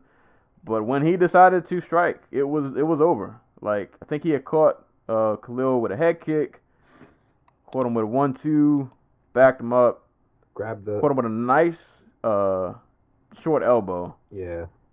uh, that I'm pretty sure probably stunned Roundtree. They clinched. they they they walked. Walker walked him around the cage, but with a pretty nice clinch. He lands a second elbow that sounded like somebody shot a shotgun. Like that was a really loud elbow, and Roundtree just dies after the elbow, and then eats ground and pound to to add insult to injury. Um, and that's it, man. Like that that elbow was just so. It was so clean and so simple, but just so violent at the same time. Because it's not like when Roundtree got hit with the elbow, like his head rocked back, or you just heard this really loud thud, and then Roundtree just collapsed, Yeah. and it, it was just over. Something tells me Khalil Roundtree's never been in a, a double collar tie before.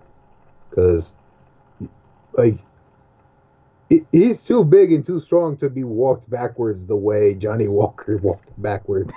Because he hit him with the, the the first elbow, and then they proceed to like walk like twelve feet backwards into the cage, where he proceeds to hit him with another elbow, and then he collapsed. So like a little, I, I blame in this one a little bit more, uh, not more, like a little bit on Khalil Roundtree being really really green.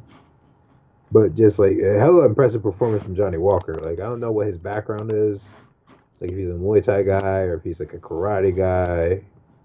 Um, and it's hard. It's kind of really hard to look him up because his name is Johnny Walker. He doesn't even have a Wikipedia link. Like you know how everybody has the blue hyperlink. Yeah. He doesn't have that. It's, it's just a name.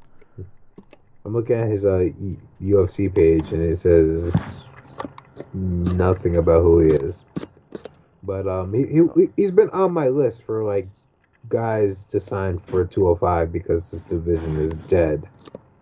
It's so dead, in fact, that when you go to the Johnny Walker page, it, it has like the little arrows underneath, so you can go to the next fighters, and both of them are Jon Jones.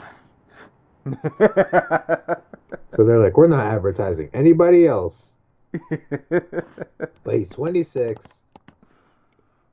He's 6'5. He's got an 81 inch reach. Like, Jesus Christ. yeah, no, like, I'm happy they gave him $50,000 to go, like, spend on, like, getting his life all together so he can focus on training because they, they need this dude to be for real, for real. And he, and Yeah. from the look of it, he could be. Like, he, he's got some losses here and there. Like, he lost to Wagner Prado.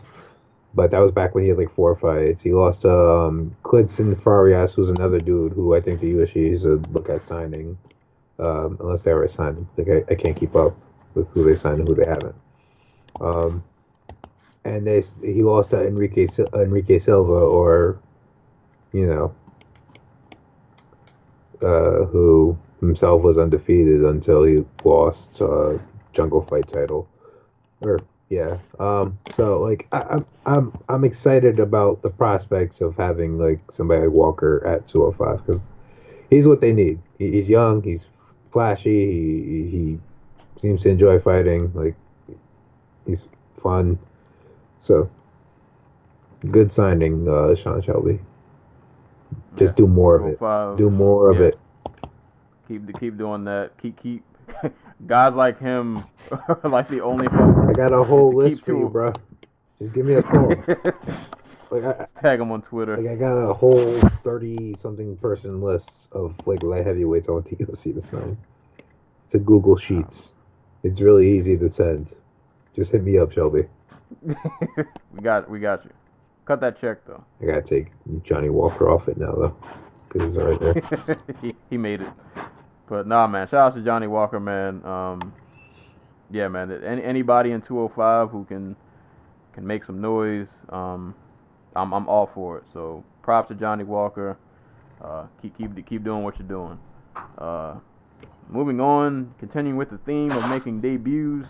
Uh, Ian Heinisch, uh, that's how you say it, uh, made his UFC debut against Cezar uh, Ferreira.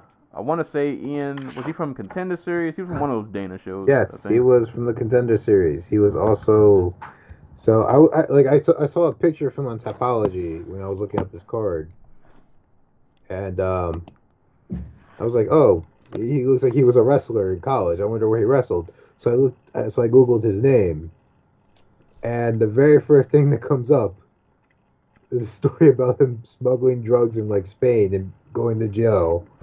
and being a drug smuggler. Yeah, yeah, they mentioned on the broadcast. He uh he had a rough uh he he was in them streets. Ian was out here. the streets of Madrid. Uh, yeah, he was out here, man. He was he was moving weight cr- cross country. Um, but you know, pa- apparently he's he's he's cleansed himself of that now. He changed changed his life around, you know, for for the, for the better. Uh, I think they mentioned like he's been sober for a year. That's So, it. Ho ho. Yeah. I mean, hey I'm, man, yeah. not, I'm not trying to take anything away, but like, Hey man, everybody gotta start somewhere. I'm like, okay, maybe don't start handing this dude potential like fifty thousand dollar performance at the night checks. Ah, I was about to make a Jon Jones joke. There was one in there I mean, not everybody can be a high functioning addict. Oh no. But I hope you're doing good, Ian. Um, but nah, man. Uh, he, he he put on a solid uh performance. He's not like not like the most technical guy. Just one of those really. He, he just he kind of fits the mold of a kind of a middleweight. Like he's just really tough. He's really gritty. He, he does look really like stupid strong. Um, not like the most technical guy, but he just he just kind of stays in your face. He can grind you out and just kind of beat you up. Um, and Cezar just Cezar looked gassed by the end of this fight. Boy, he was going through it. Um, I think he actually he did drop Cezar in the second round. Um, he was he was catching Cezar with some shots. Like I said, it, it wasn't like the prettiest performance, but he was in Cezar's face. He landed some good shots. I think he dropped him once or twice.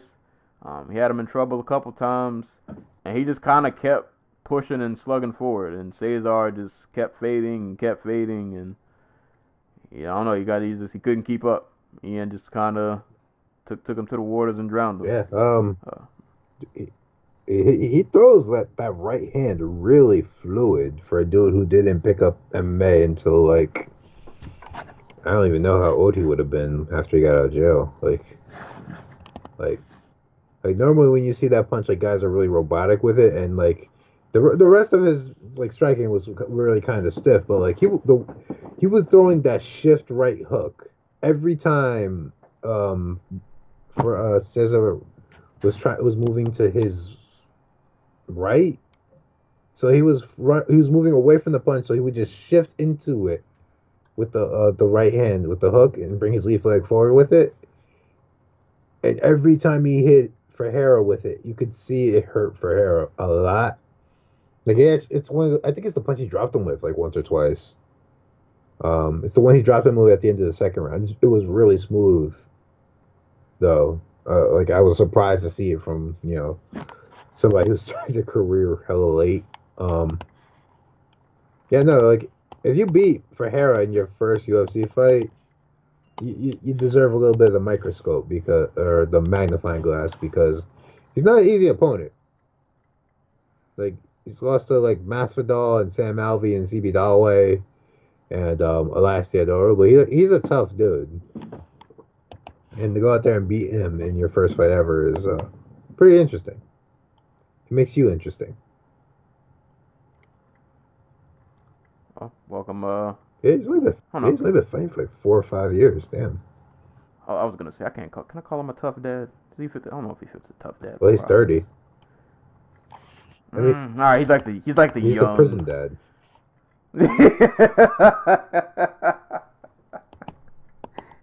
Let the man live.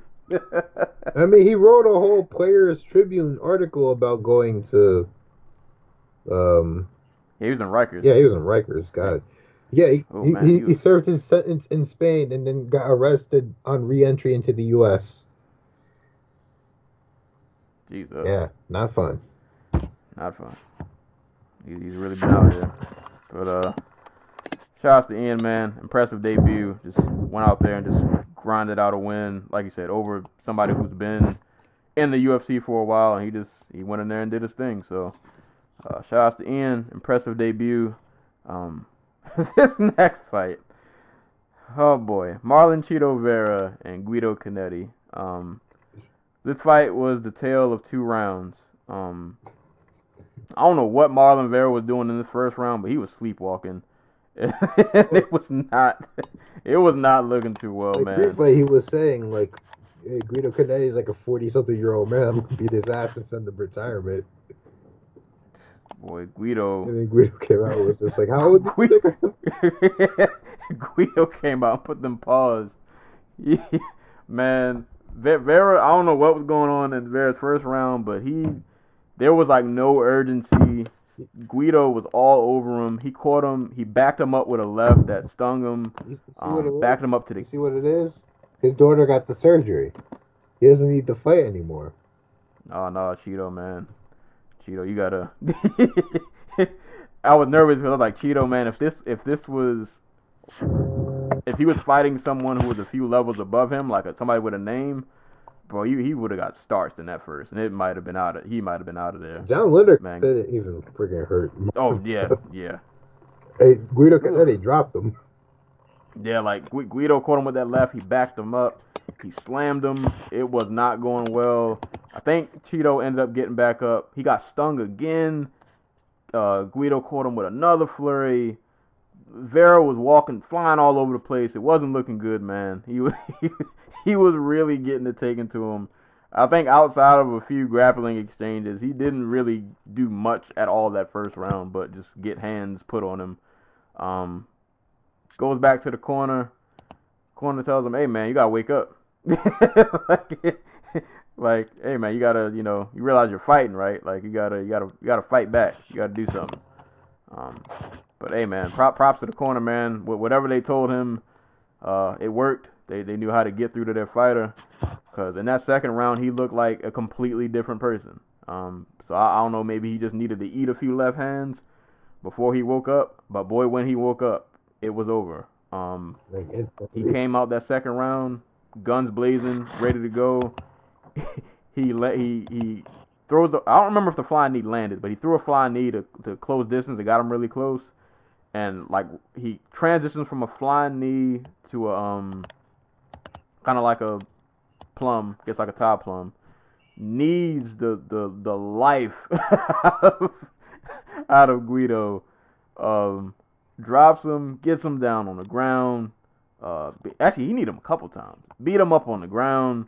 Um, yeah, like Guido just never really recovered. Like he he Chito swarmed him that second round, just knees, ground and pound. Eventually took his back and just choked him out. And like, if I'm Guido, I'm I'm I'm hurt because that first round went so well, and then it was like that second round, Chito just hit a switch, and he's like, all right, I'm not playing anymore, and he just, it was over. Yeah.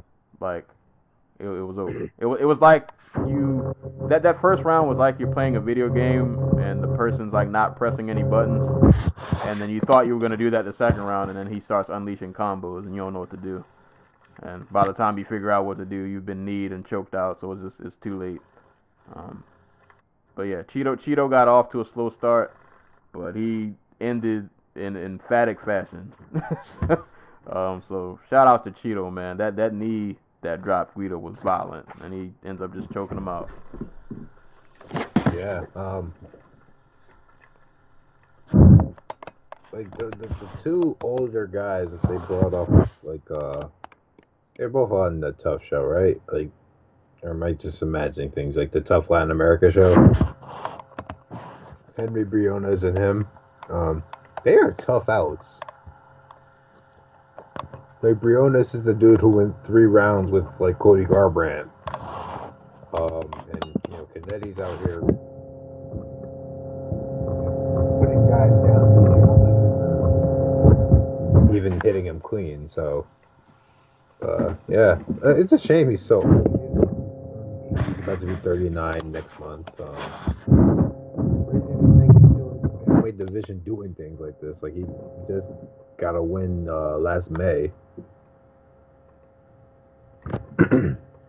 um, yeah, I, I really don't have like a lot to add. I really like that uppercut that Marlon Vera landed.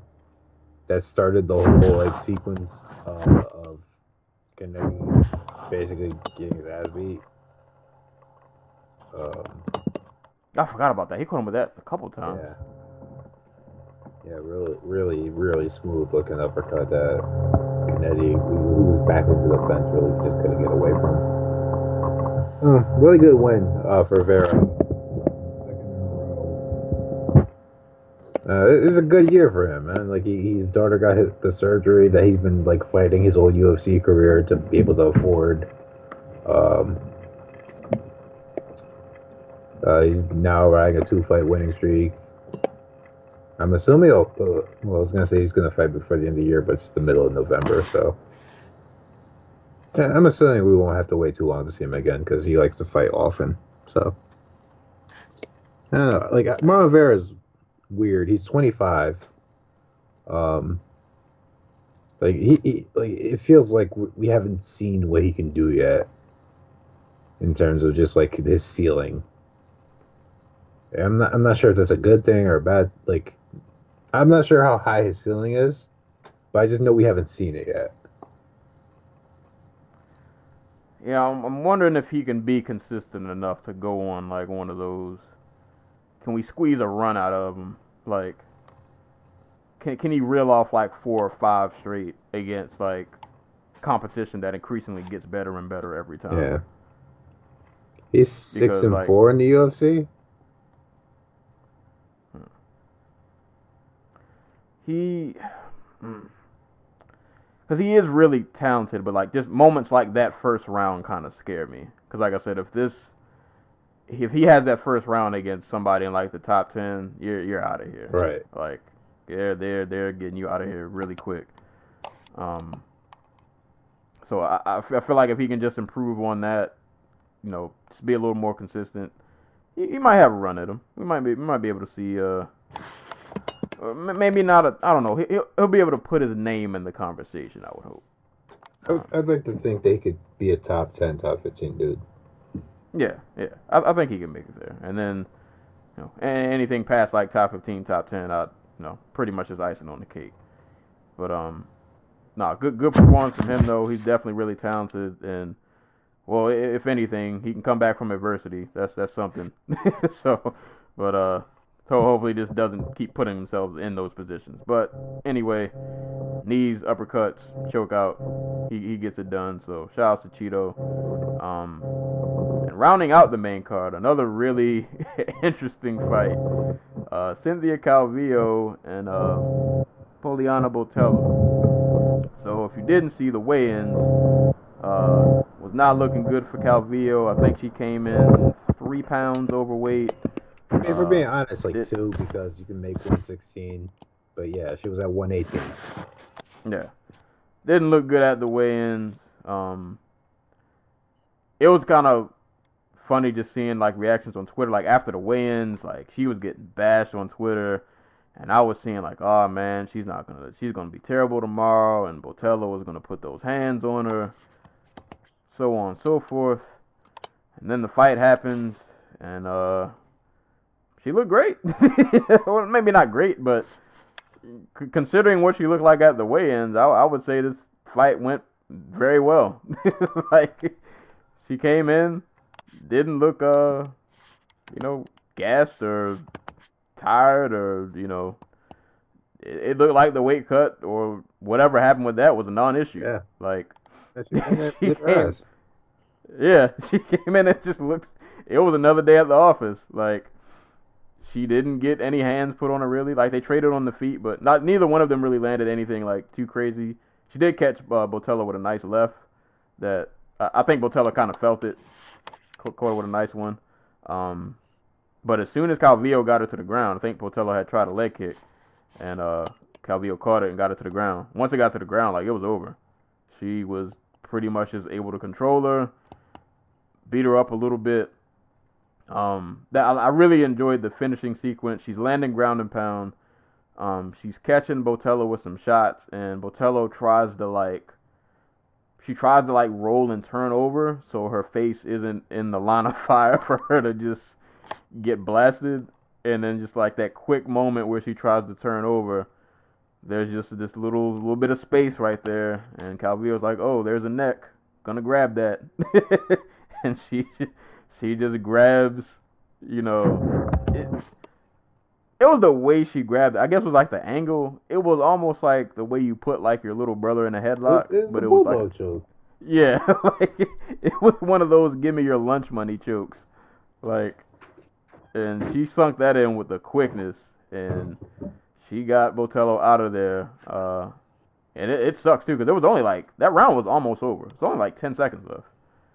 And uh yeah, she yanked that neck up and uh she got Botelho out of there and she didn't take a lot of damage. Um didn't really get any hands put on her and once she got her to the ground it was it was all Calvillo. So whatever weight cut issues or any of those issues she might have had didn't carry on Saturday night.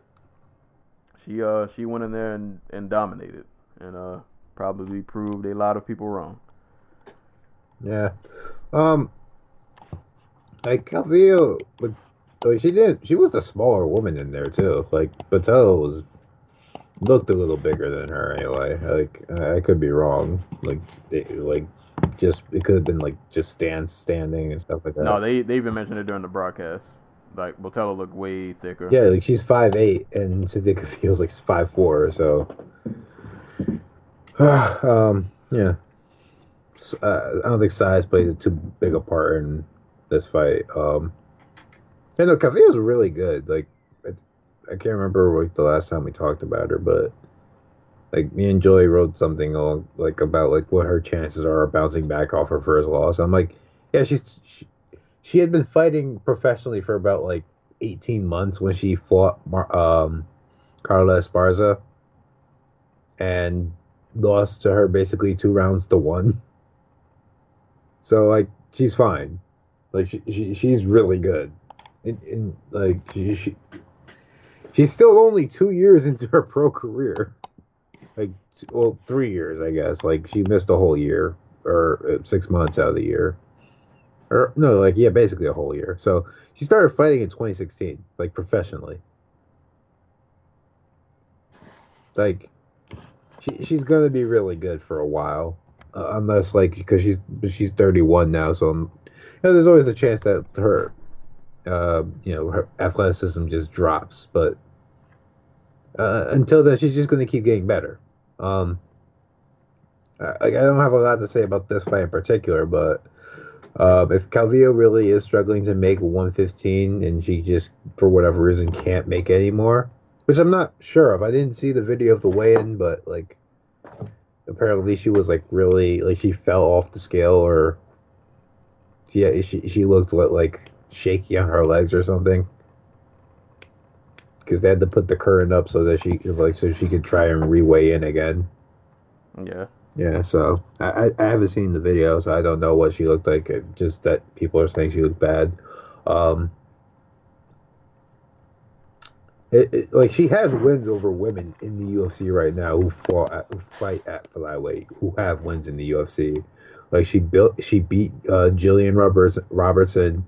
She has a win over Montana uh, Montana De La Rosa.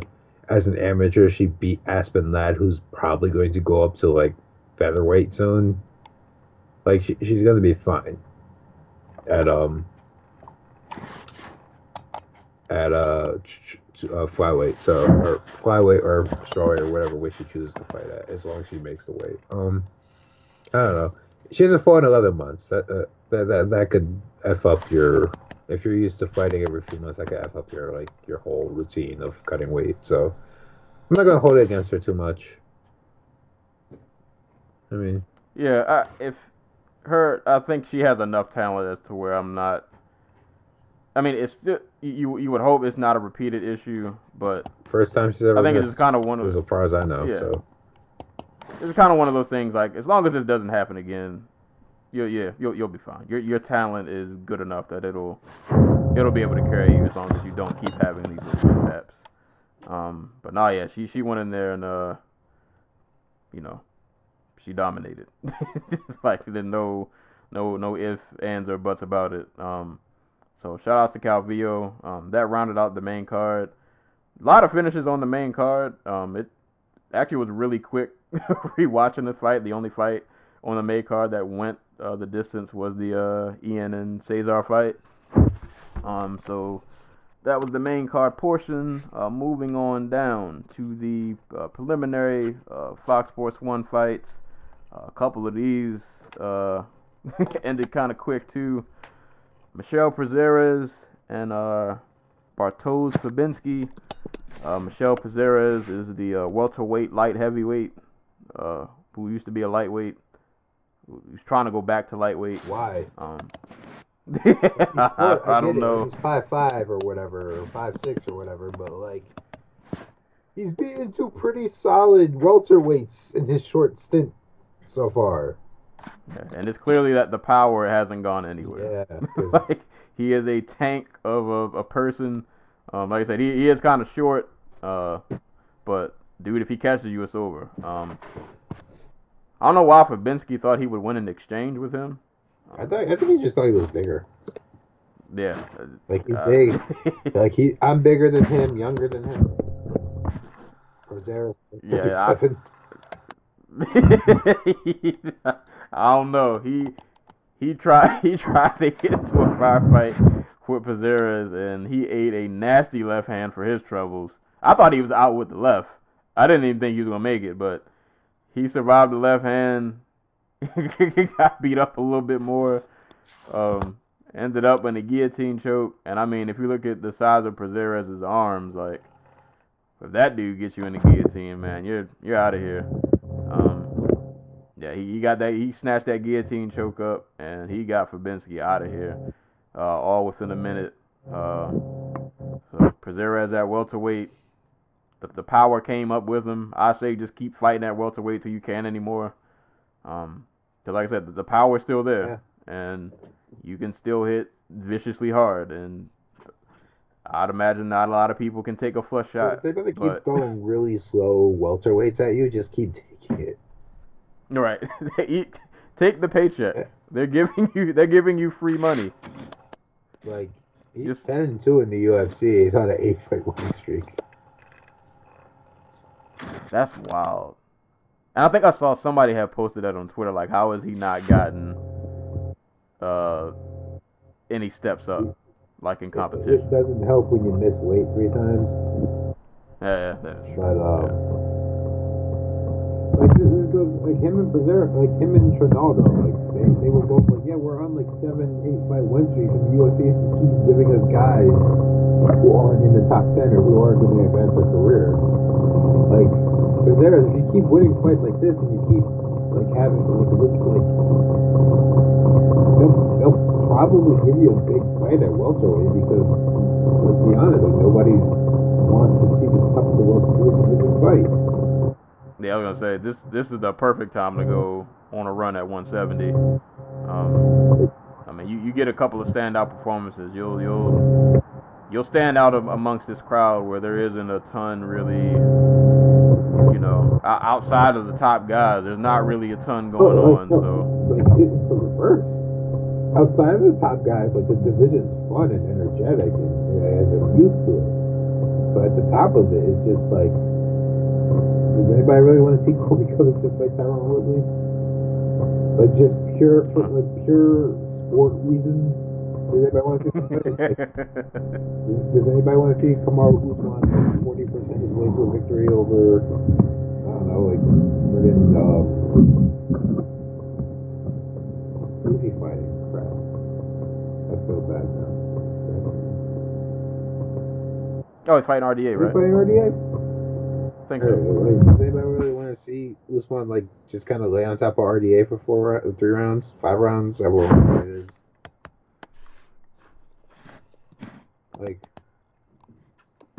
if you're gonna if you're gonna uh, run like and you want it to count for something, try welterweight because every like Tony Ferguson's been on a run for how many years and he still hasn't gotten a title shot.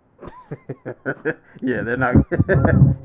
yeah, I was gonna say yeah, lightweight is uh, it's such a, it's it's so sad for all the talent that's down there. It's such a conundrum with the way title shots and things are handled. So, I mean, and if we're being honest, just the, the welterweight path is probably easier. Yeah, especially if they're gonna keep tossing like slow, prodding grapplers at you. Just you know, handle your business. And I mean, if you're making it to the top of welterweight, a lot of those guys are getting older. So, you know, if you can get up there, you might crack a chin or two. Like you can't tell me he wouldn't stand a good chance against Dong Hyun Kim. Just based on the fact that he's active. Right. he just throws. Yeah, he yeah he, he catches anybody on the chin, man. That them, them, them little bulky arms catch you. You're getting out of Right. here. You're going to sleep. Um, but man, shout outs to uh, shout outs to Prazeres, man. He up at welterweight, still putting people to sleep. Uh, I'll albeit hands or choke out, but he, he's handling business. Uh, Dude, Ah, this next fighting fight for 18 years. His first fight was in 2000. I wonder how he looked back then. Like, was he still like a? Did he still look? At, did he still look like an old man face on like a young man body? He- he's like he's like an alternate reality version of Trinaldo. I mean, they're the same Like- person. He, he's just a little bulkier. Probably probably hits a little harder. How think they never fought? That's messed up. I don't know. I don't know if the time continuum can handle it. That's that's too much. Isn't it- Braz- uh, lightweight Brazilian beefcake? Isn't there some rule about like sending yourself back in time to, you know, it messes it messes up the time continuum. They can't be in like the same arena at the same time.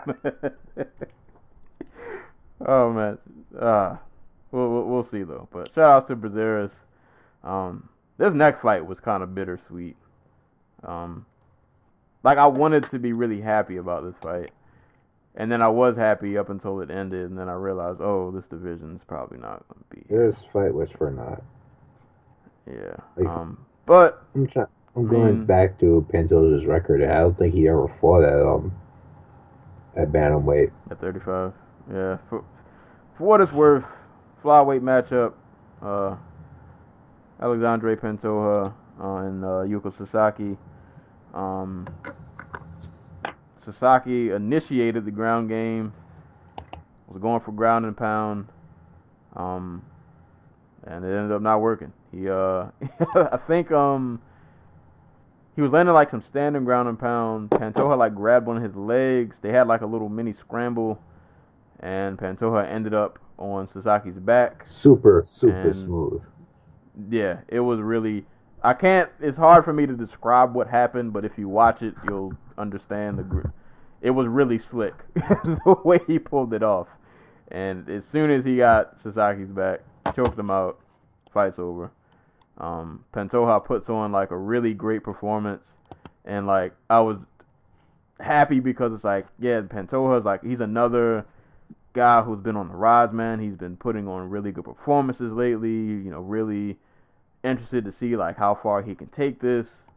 And then reality slapped me in the face, and it's like, oh yeah, his division's probably not gonna be here next year. So um, I, I don't know like what we're gonna see from him. Like, it, is he gonna get a chance at 35, or is he gonna be I mean, one of those guys who just kind of tossed out to the, you know, yeah. he, he just ends up floating around somewhere. Well, yeah, I hope they offer him a fight. I don't, I, I don't know how well he does in the division, but I hope he gets a chance at least, if he wants it anyway. Yeah. Ah, boy, boy. Yeah, but like that But, uh, transition to the back, it was, it was a knee bar um, while Uka was standing. He triangled the leg, proceeded to take the leg, throw it over his head, and then swing around to grab his waist so he can climb up his back. So, just super smooth. Wow. This this poor division. Yeah. But you know, for for what it's worth, he, he did. It was a really really good performance, man. Really, like I said, really slick back tape. we Dude, dude to is get rid of all these guys so that Bartosz Fabinski can have more Fox Sports one time. That's just the way it is. I'm sorry. yeah, we got to we got to make room for uh all the tough dads and the 205ers and the heavy. mean, where's Gareth McCullough going to fight? Damn it, Emil Meek needs to be on television. oh god. God. But that was that fight. Like I said, just bittersweet performance. Really good performance, but it, it just begs the question: like, did this really mean anything? Um, I, I mean, he got paid for it, so it meant something. But you know, yeah, yeah. But shout out to Pantoja, man. Really good fighter. Uh, just been out there, just really handling business as of late, and ho- hopefully he'll get a shot to, to stick around at 35. Um, moving on to a fight that I did not rewatch, that I cannot really offer any insight on. Uh, Austin Arnett defeated Humberto Bandenay via decision. Yep. Um, I guess you ain't got anything either. I'm upset. because the Peruvian lost. Nah. Um, Bandenay beat Arnett's ass in the first round. I bloodied him up. Like I think I think dropped him at the end of the first, if I remember right. Um, I'm sorry, I watched this fight at like a four at 4 a.m. and then like a, a confused stupor after waking up. Um, yeah, um, and then he completely just gassed out, and Arnett took over the fight, and I think they, I think two judges gave Arnett the last round like 10-8 because he was just on top of Bandenay, and Bandenay was just kind of sitting there, just not doing anything. Or, or, or everything he was doing, trying was like just like low percentage and ineffectual. So it's the, basically the same thing as doing nothing. So you know, Austin that guts out a win. There you go. I have nothing else to add to that because I didn't. If you're gonna be a kicker, don't be a kicker who moves backwards. That's just just, just how you tire yourself out. Eh. well, well, well. Move sideways I don't know or what's right. forward, but not back. If he if he has it next time, we'll we'll, we'll see if he uh if he learns. But uh, moving on to a fight that was really uh exciting. Actually, I think this got fight of the night, or at least according to Wikipedia. It did, which is really confusing because I saw that beforehand, and then I watched the fight, and I'm like, damn. That that that like it wasn't that was a bad fight by any stretch of the imagination. It was more of a, wow, that wasn't really competitive at all. Yeah, I was gonna say uh, Hector Aldana should thank he should thank Staropoli that he uh, got part of this award. Um, Like Staropoli had Uh, that Lar- hematoma on his head. oh man, yeah, he he had there, there was a mini alien growing from the side of his face. But if you had told me Um, that was the only offense he got off in the entire fight, I'd believe you. so Laureano Staropoli uh, fought Hector Aldana. Um, I knew this fight was going to be interesting because when it first started, they went to touch gloves, and Hector Aldana threw a leg kick. he was he, he tried he tried tried to catch Staropoli with the okie doke. Um, well, he landed the leg kick, so I guess, you could say he caught him with the okie doke. Um, it, it was pretty much on Why there. if, Um, if you're going to go touch gloves, and you're going to go for the cheap shot, quote unquote, why would you go for the cheap shot that doesn't like instantly knock out the other guy? right. right. there are no one kick KOs that go to the leg. Yeah, like, that's a trade-off. yeah, that's that's not a thing. Yeah, he. That's probably why he lost. You didn't. You didn't game plan your cheating code good. you che- you cheated wrong. Like, like, that's the complete opposite of veteran savvy. right. but you know, after that kick, man, they they immediately started throwing hands. It was a pretty. Uh, they, they had a couple of violent back and forth spurts. Uh, as the anti-code mentioned, uh, Staropoli uh, had a nasty hematoma on the side of his head. Just like I said, it was a small alien growing in there. Um, Aldana's face got bloodied up really bad. Um, but yeah, after they had a couple of initial like violent flurries, but after those flurries kind of simmered and the fight kind of settled in, um, it was kind of clear what was going on. Uh, Staropoli knows how to box, and Hector Aldana knows how to take a punch. Yeah, pretty much. Like Aldana seemed only he never like initiated anything. He was always just waiting for Staropoli to throw so he could counter, but he didn't really like he never took the fight to Staropoli. He was just kind of waiting around for a moment that just kind of never happened. And meanwhile, Staropoli just he's getting off. He's he's he's doing he's doing whatever he wants. He's just he's just out here. Um, now it, it was a fun fight though. Um, Staropoli put on a pretty. I think this. I think this was his debut. I want to say. Um, he put put on a pretty good performance in front of his. Con- the, the crowd went crazy for him. Oh, yeah, You would have Argentinian, thought man. this. That You would have thought he was like the headliner. They they were going nuts for this guy. Um, he and like yeah, like you said, it, it was it, it wasn't really outside of a couple of violent spurts that went Staropoli's way. Um, once the fight settled in, it wasn't really that competitive. It was more Staropoli is landing, he's boxing, he's getting in, getting out. Aldana is waiting for a counter that's never gonna happen. he's just kind of getting beat up. Um, I, I really like Staropoli. Um, yeah, I, I was trying to in the middle of the fight. I was like, where where could I see him going? I, I feel like he, and obviously it's too early to judge. Like it's literally his first UFC fight, so who who knows where he could end up? But based on what I've seen from his game, he seems to me like the kind of guy. he- He'll be like a fringe top fifteen. He'll be like that middle of the pack. Those guys who are stuck in that middle, who are trying to like string together a couple of good performances so they can make it upward. And he'll give you violent fights night in and night out. Then you just hope it'll be consistent enough that you know maybe he'll he'll push further into the rankings. But um, no, he, he did put on a really good performance though. It was a really fun fight. And like I said, he this fight got fight of the night because of him. He he carried this because it, it wasn't it, it wasn't as back and forth as one would think the fight of the night. right. Um, like not to be all like I I don't know nativist, countryist or whatever. He reminds me of Santiago Ponzinibbio. Like that. That's who. That's what his game reminds me of.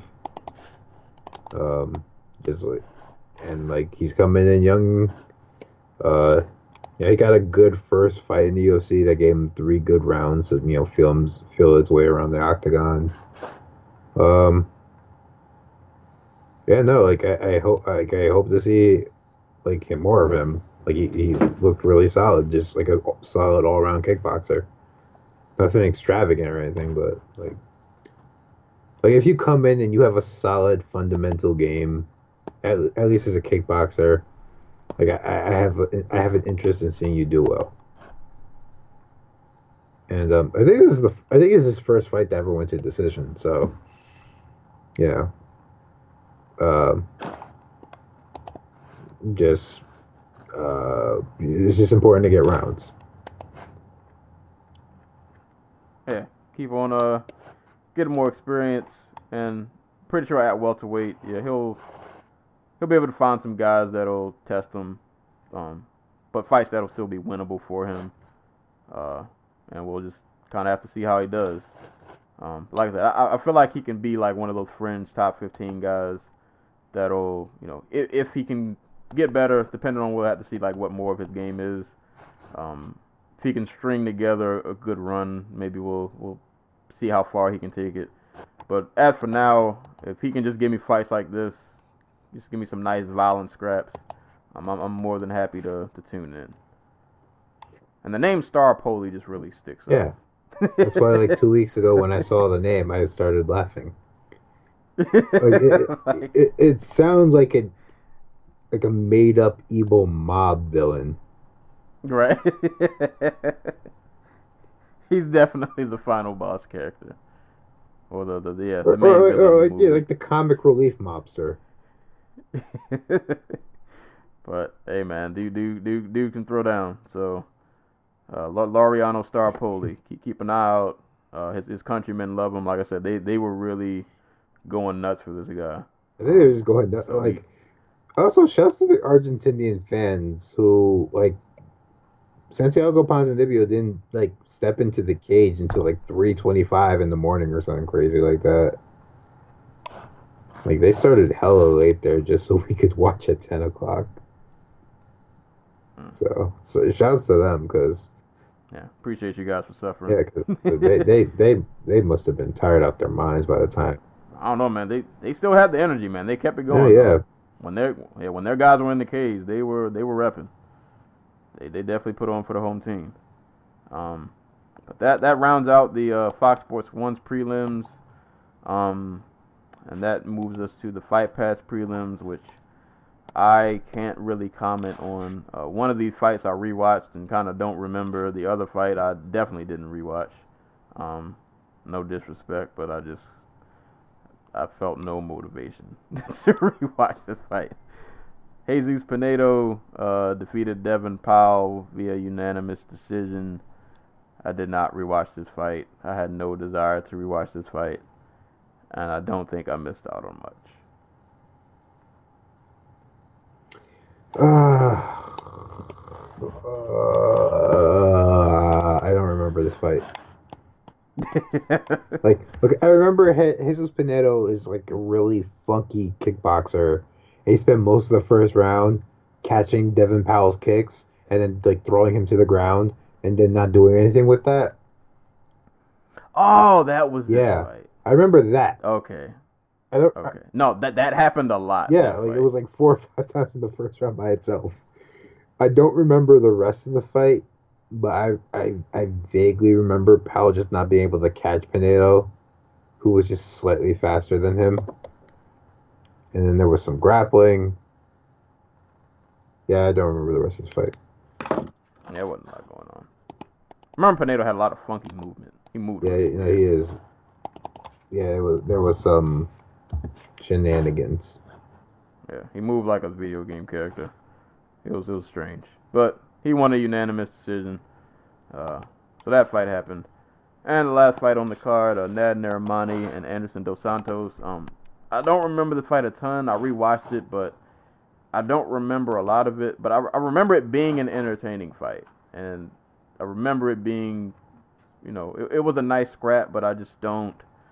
I can't remember the finer details. I know Narimani looked pretty good, but I can't tell you anything in specific that he. Uh, I was I, like I haven't seen a whole bunch of Nad Narimani outside the the UFC. Like I know he was in Cage Warriors. He fought for BAMMA uh, once or twice. Um, but like just looking at his resume before the fight, like he's uh, he was like he had like five submissions and four decisions to his record. Um, he's training at Team Alpha Male. Like I kind of assumed he would be like, a like a wrestle grappler. Uh, but he looked really good as a striker. Like he, he was moving his head really well. Um, was bouncing in and out of range. Um, that that kind of um, it didn't go away, but it slowed down towards the the later half of the fight. And he was starting to get tagged a little bit more, but just like an all in all, really good performance against a guy who had a lot of um. Like Anderson Dos, uh, Dos Santos is his first UFC fight, but he's had like 30 fights outside the UFC. Like he, he he's not um he's not new to this, I should say. Already a journeyman. That's- So like it, it was a good performance all around. So props to Nam- Narimani, former Cage Warriors featherweight champion. Um, I don't know, I, like I, I'm not gonna sit here and guess how far he goes, but yeah, it was a really good uh, start for him. there you have it. Uh, that was uh UFC Argentina. Um, Okay. pretty solid card. I, I probably was a little bit harsh on this card. I mean, when you have to sit Uh, up and watch it from like seven o'clock to two in the morning, you, you, you earn the right to be upset. Yeah. like now that I'm looking back at it, this card wasn't really that bad. Like there were some good performances. The main card, like rewatching it, went by pretty fast because there were a lot of decisions. It's just like watching these six fight cards in real time. It is a task. Dude, So, the um, UFC gets you to invest seven to seven and a half hours of your time on a Saturday night like watching a like watching a fight card. Like you, you deserve to be a little critical of the pacing. and I and then I'm mad at myself because I know what they're gonna do to me week in and week out, and I keep coming back. And I'm, I'm mad. just- we got like I'm mad. We used to have like DVR, like TiVo, and my mom got rid of it, and I'm like, well, shit. Now I have to, I have to use MMA Core when I don't catch fights, and I d- like MMA Core is great for like when you miss fights, but like, okay, so. And piracy aside, like, why do you guys split up the videos?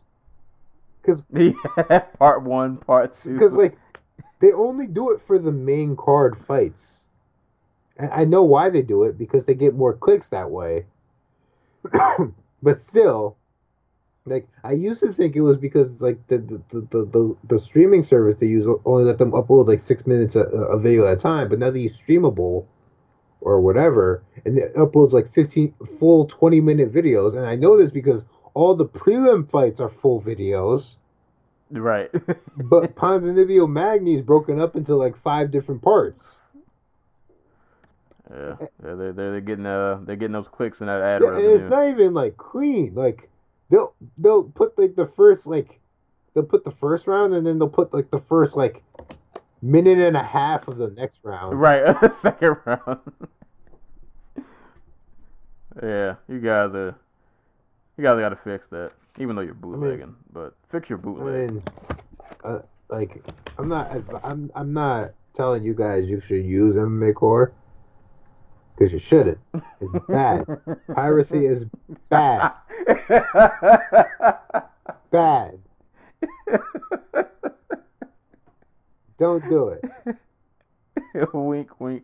But if you do, oh man, yeah, we'll leave that at that. but if you do, Some of you probably didn't even maybe didn't know what MMA core was, and now you'll. I mean, if you if you don't, I mean, you probably maybe you have something better. I don't know. Yeah, yeah, maybe you do. Maybe they don't. Maybe we're maybe we're the noobs here. Right. There's another site that's like, oh, you guys watch parts, part, fights and parts. Like, Like, this, this what is this 2008 anime? Are, are we watching Naruto? we might be trash. we, we, might be. Is it trash. subbed? somebody's? somebody's listening to this. Like, they still use MMA core, and they just hit us with the meanest eye roll. Like, a bunch of noobs. oh man, shout out to MMA core. Sensei, sensei. Piracy is bad. It is. It's terrible. It is. Oh, speaking of, oh god, speaking of. You're stealing money so- straight off of, of freaking Austin Arnett's children's plates. I hope you. I hope. I I hope gotta- you're happy with yourself. I gotta tell everybody on that Tito card. Um, I'm not saying I'm stealing money from you, but I'm just saying the UFC You wasn't going to give you all of it in the first place. yeah, right.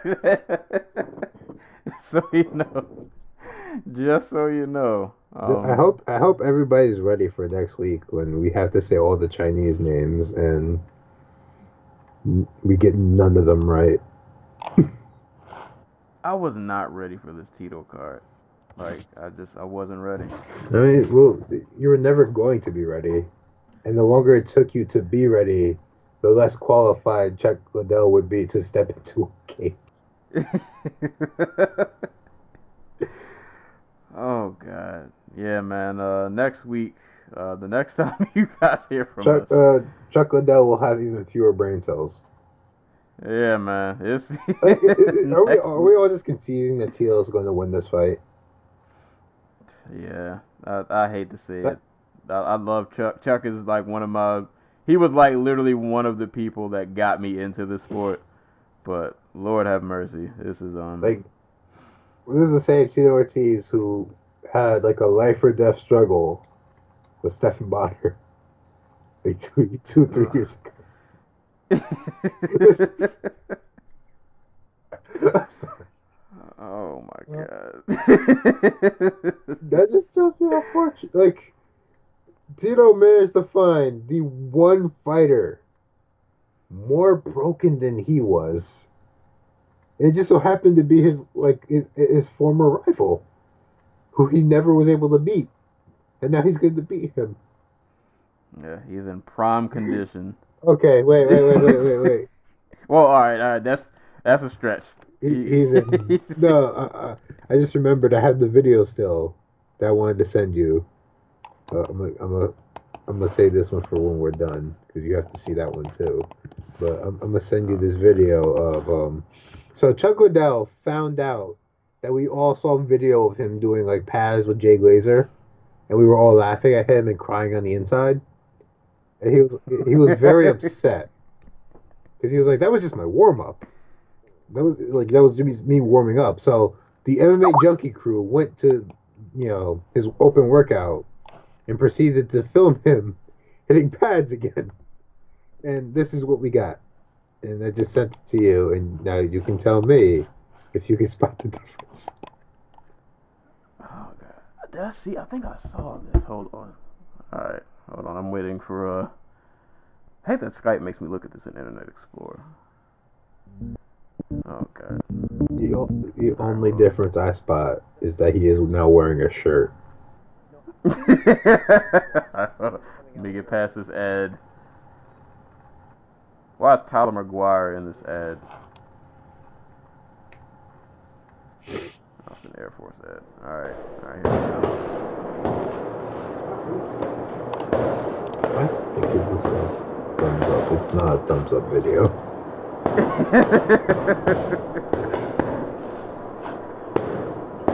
Ugh.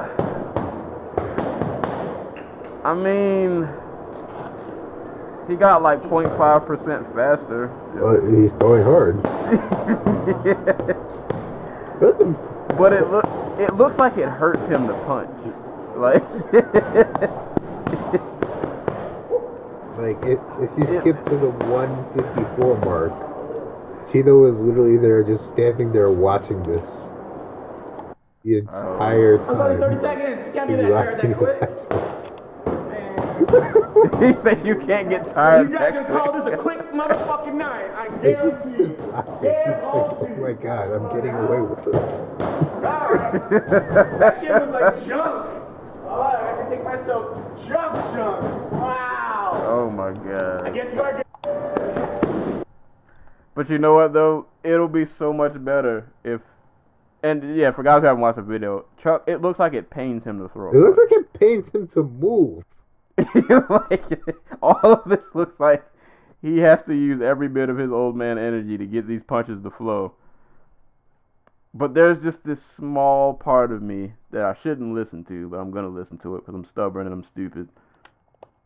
If Tito talks all this trash and somehow Chuck lands one of these slow 80 year old punches, he manages to knock Tito out, it would make everything work. Chuck is a 50 year old man, still walk, still rocking the mohawk, man. That's Um, dedication. Like Chuck, I'm not gonna. Yeah, he's he's sticking true to character through and through. Um, I'm, I'm probably not gonna pay for this card, but uh, Chuck, I'll cash app you twenty if you knock him out. Um, that might be all the money he makes from this card. I'll definitely cash app you a good. I'll cash app you a cool twenty. Uh, if you get Tito out of here for what better be the last time. dude, if he wins, you know he's coming back. Oh like- boy. The, the, the optimal scenario here is that Tito just takes him down and just chokes him out. Uh, we'll we'll but see. Tito, he We'll- might we'll go see. for ground and pound because fuck Chuck. Probably. He's he's gonna drag this fight out to punish If he him, i- if he can. if he can. Um, mm,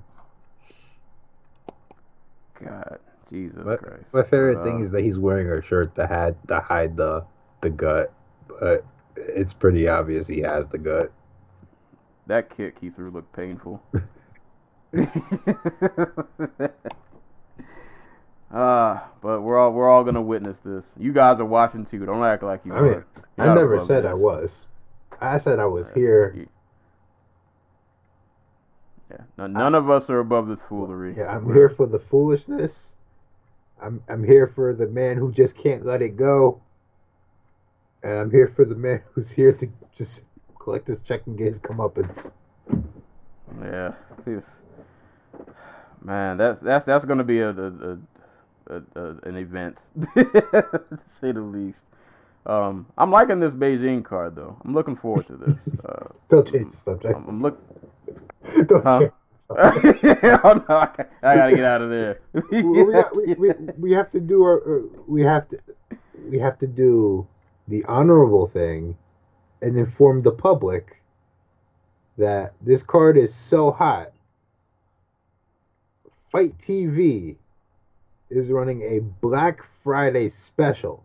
If you order the card, Chuck Liddell versus Tito Ortiz 3 on February 23rd between the time of, I want to say, 4 p.m. and 6 p.m. Eastern Time, you get this card for half off. Hey, So it's going to be 20 bucks on your FITE TV website app thingy, bajigger. And if you're not convinced, um, if the twenty dollars off on uh, Black Friday doesn't convince you, I mean, um, What oth- the- other fights to uh, other fights to entice you to, to buy this card. Um, Deron Winn and Tom Lawlor. oh baby. Um, Gleison Tibau and Efrain Escudero. What? Walel Watson and Ricardo Palacios. Oh my god. And Jay Silva and Oscar Cota. Wow. You might not know who they are, but you should. I mean, I mean, what MMA fan wouldn't know who Oscar Cota is? I mean, if you don't know, find out on Black Friday for twenty dollars. Between the times of uh, what, what, what 4 p.m. Eastern time and 6 p.m. There Eastern time. So that would be Listen, 1 p.m. Pacific, uh, 4 p.m. Pacific. I don't know about Mountain matter. Time. I, I'm doing that math. set set set twenty dollars aside, or use that credit card. Don't look at your statement after you do it. Um, but just just just do it, just for the culture. This is- It's a very all- fucked up culture. it's just all for the culture. for twenty dollars, we can all sit in unison and watch this uh, glorious uh, train wreck that we will all be a part of, and then try to sit on a moral high ground the next day. I can't believe they found Dave Terrell. Oh boy. Like- I can't believe they found anybody to Really? I mean, if Oscar De La Hoya called me up and was like, "Hey, you want to fight on the Chuck Liddell Tito Ortiz card in L.A.?" I'd be like, "Sure, I can take a free trip to L.A." like I haven't heard Walel Watson's name in a long time. I don't even remember what Walel Watson looks like. I just know I've seen him fight before. Jesus Christ. Shout out to Gleison Tibau. He's got the forehead of a forty-year-old man. Uh, You know him from his UFC run. yeah, I knew I knew I've seen him fight. He fought Yves Jabouin, uh, and lost a split decision, lost to T.J. Dillashaw, and then got submitted by Mitch Gagnon. He also beat Joseph Sandoval. There you go. Shout, shout out to Walel Watson. Still out here collecting checks. Uh, He's probably going to make more money off this fight than Tito is. hey man, if if there's no other consolation for this card, people are getting paid and they can put food on the table. That'll make Except me Tito. feel But better. I'm sorry, don't take the Kovalev deal. Like, un- unless you're Floyd freaking Mayweather, don't take the Kovalev deal. Hey man, Uh, uh, uh, Tito got the Tito, Tito's got the master plan. T- Tito can't read the master plan. Like,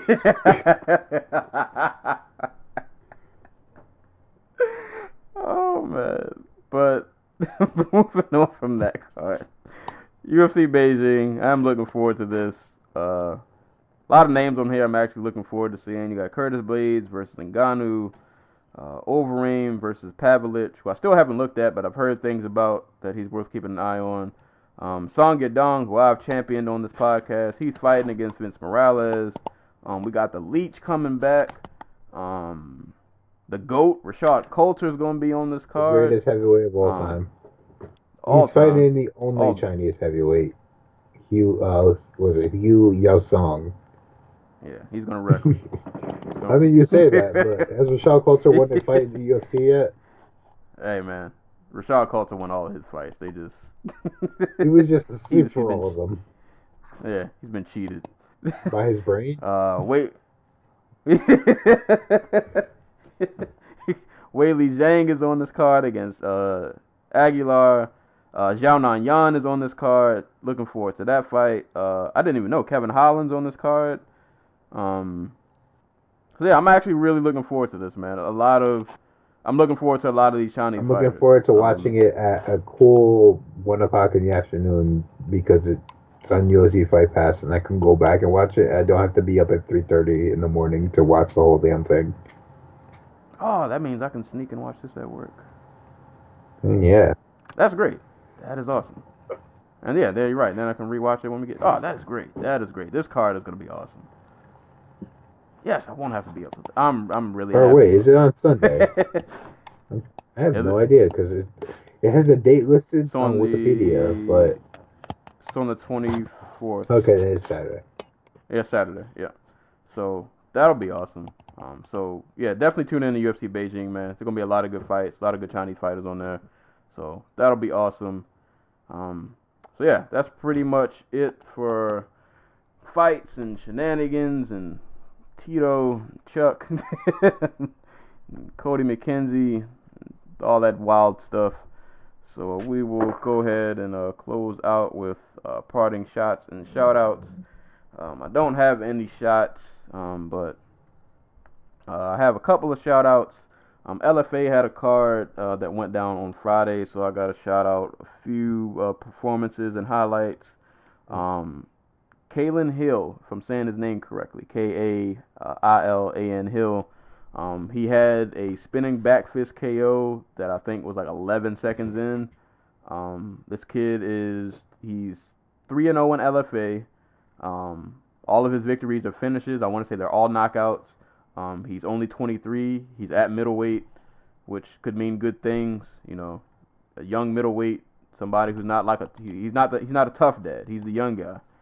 So I, I don't know if he's going to the UFC, but I, I feel like a lot of you know if you pay attention to the LFA, a lot of their good prospects, most of them end up in the UFC if they go on a good run.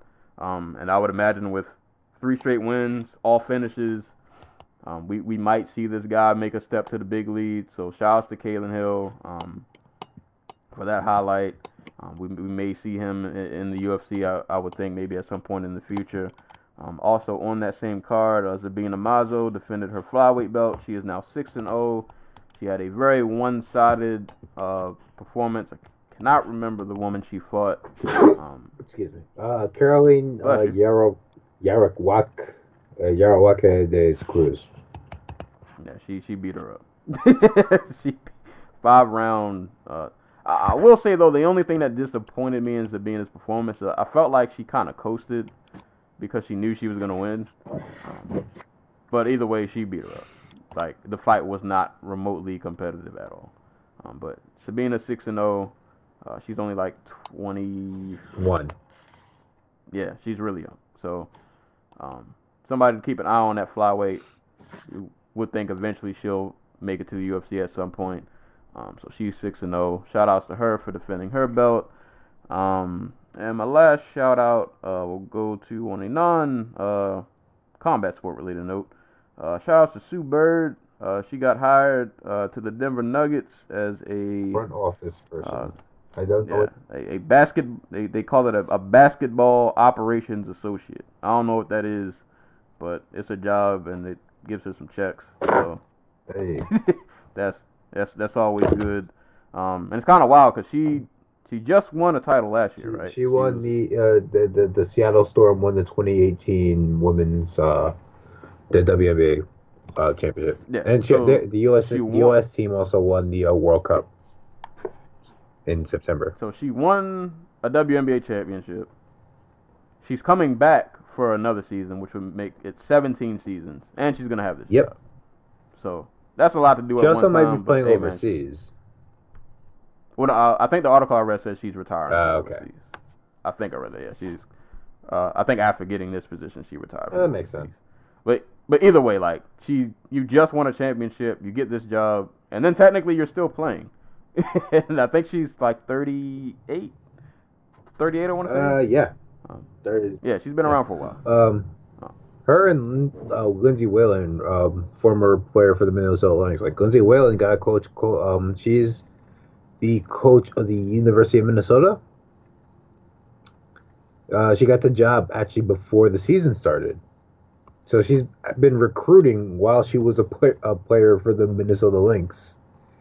Um, so like it, it, you- got to hustle when you're not getting paid a whole lot by the W. So Yeah. So shout out to her, man. Get your get your money. Um, and she's being a part of the Nuggets, who are um, their, their team's pretty good this year. They have a lot of young talent, so I think she's in a, a good hopefully she can be a part of an organization that's may finally be like turning the corner and hopefully hitting a stride. So uh, definitely uh, shout outs to her. See Um, this. See if Seattle had an, NB, an NBA team. yeah, Yeah. OKC. uh, I mean, that was Um, at least. No, I- I don't want to talk about Seattle's basketball woes. I miss the Supersonics. I do. I mean, everybody does Shout, shout out to shout out to Shawn Kemp wherever he is. on his Uh, home planet. Yeah. and uh, yeah, I think well, well on a, on an NFL note, even though I haven't really watched NFL this season, shout out to Lamar Jackson. Uh, he got his first uh, NFL win today, starting. Beat the Bengals 24-21. As far as I'm concerned, like- the only MVP is the guy who quit halfway through the first game of the season. I don't remember his name, but Did you? uh, did you hear about the um the coach who did that? no, but he is There, there was he a. is also a brave Ah! soul, and I respect it. I wish I had. Uh, hold on, I gotta hold up, hold up. I, I'm going to find this story real. Coach of the year. Um. Uh, okay. Uh, long. Okay, hold up. Uh, he was a Division three coach at East Stroudsburg. Uh, his name is Denny Douds. Um, he retired during his team's game against Ohio Dominican. Uh, in the game's final seconds, Douds called a fourth quarter. Douds called a fourth timeout, which, if you follow football, you don't have four timeouts. You only have three. Um, he called the timeout to let his team know he would be retiring after 45 years. Uh, and he told the coach that, I mean, he told the official that when he called the timeout, like, I know it's illegal, but it's okay, I'm retiring.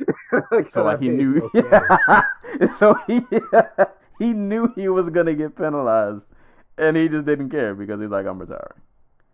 Um, so shout outs to Denny Douds. shout outs to this trend of just retiring mid game. oh man, cra- crazy times uh, we live in. But that's uh, that's all I got for for parting shots and shout outs. Um, shouts to Claressa Shields and Jarrell Miller who won their fights on DAZN. Um, you know, Claressa Shields fought a professional bassoon player, a bassoonist, if you will. Um, yeah, she was supposed to fight Christina Hammer on Showtime, but the fight fell apart because Christina Hammer got sick or something. Um, she's not cleared to fight yet. I think they're re- they're aiming to have that fight in March. Uh, so and Jarrell Miller fought a guy, uh, you know, heavyweight. So I'll give him this. He looks good for a dude who weighs 315 pounds.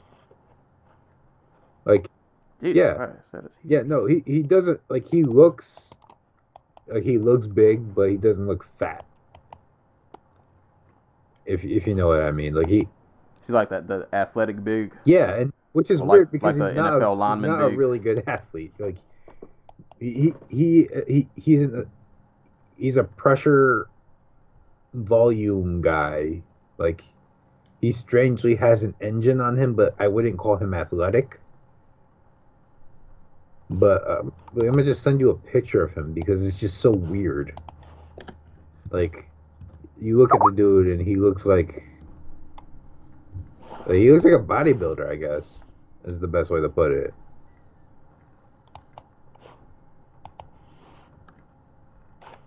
Oh no, I can see it. He looks.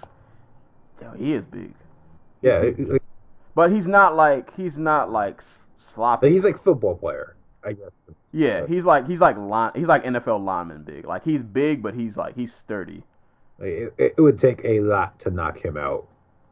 Yeah, that's a, that's a big that's a big it's a But big man. he, he felt uh, like I'm going to call him a Romanian cab driver.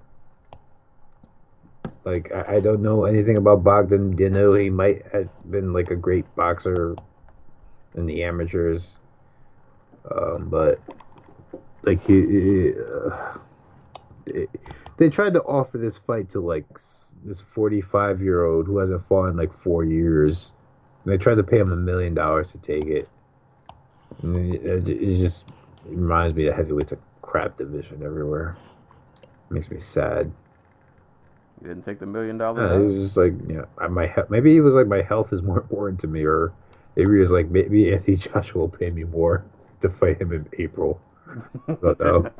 Um, so you know, shouts to those two. Um, shouts to all the women actually competing in the women's ABA World Championships over in New Delhi. Um, Team USA is like one in si- one four six, uh, one for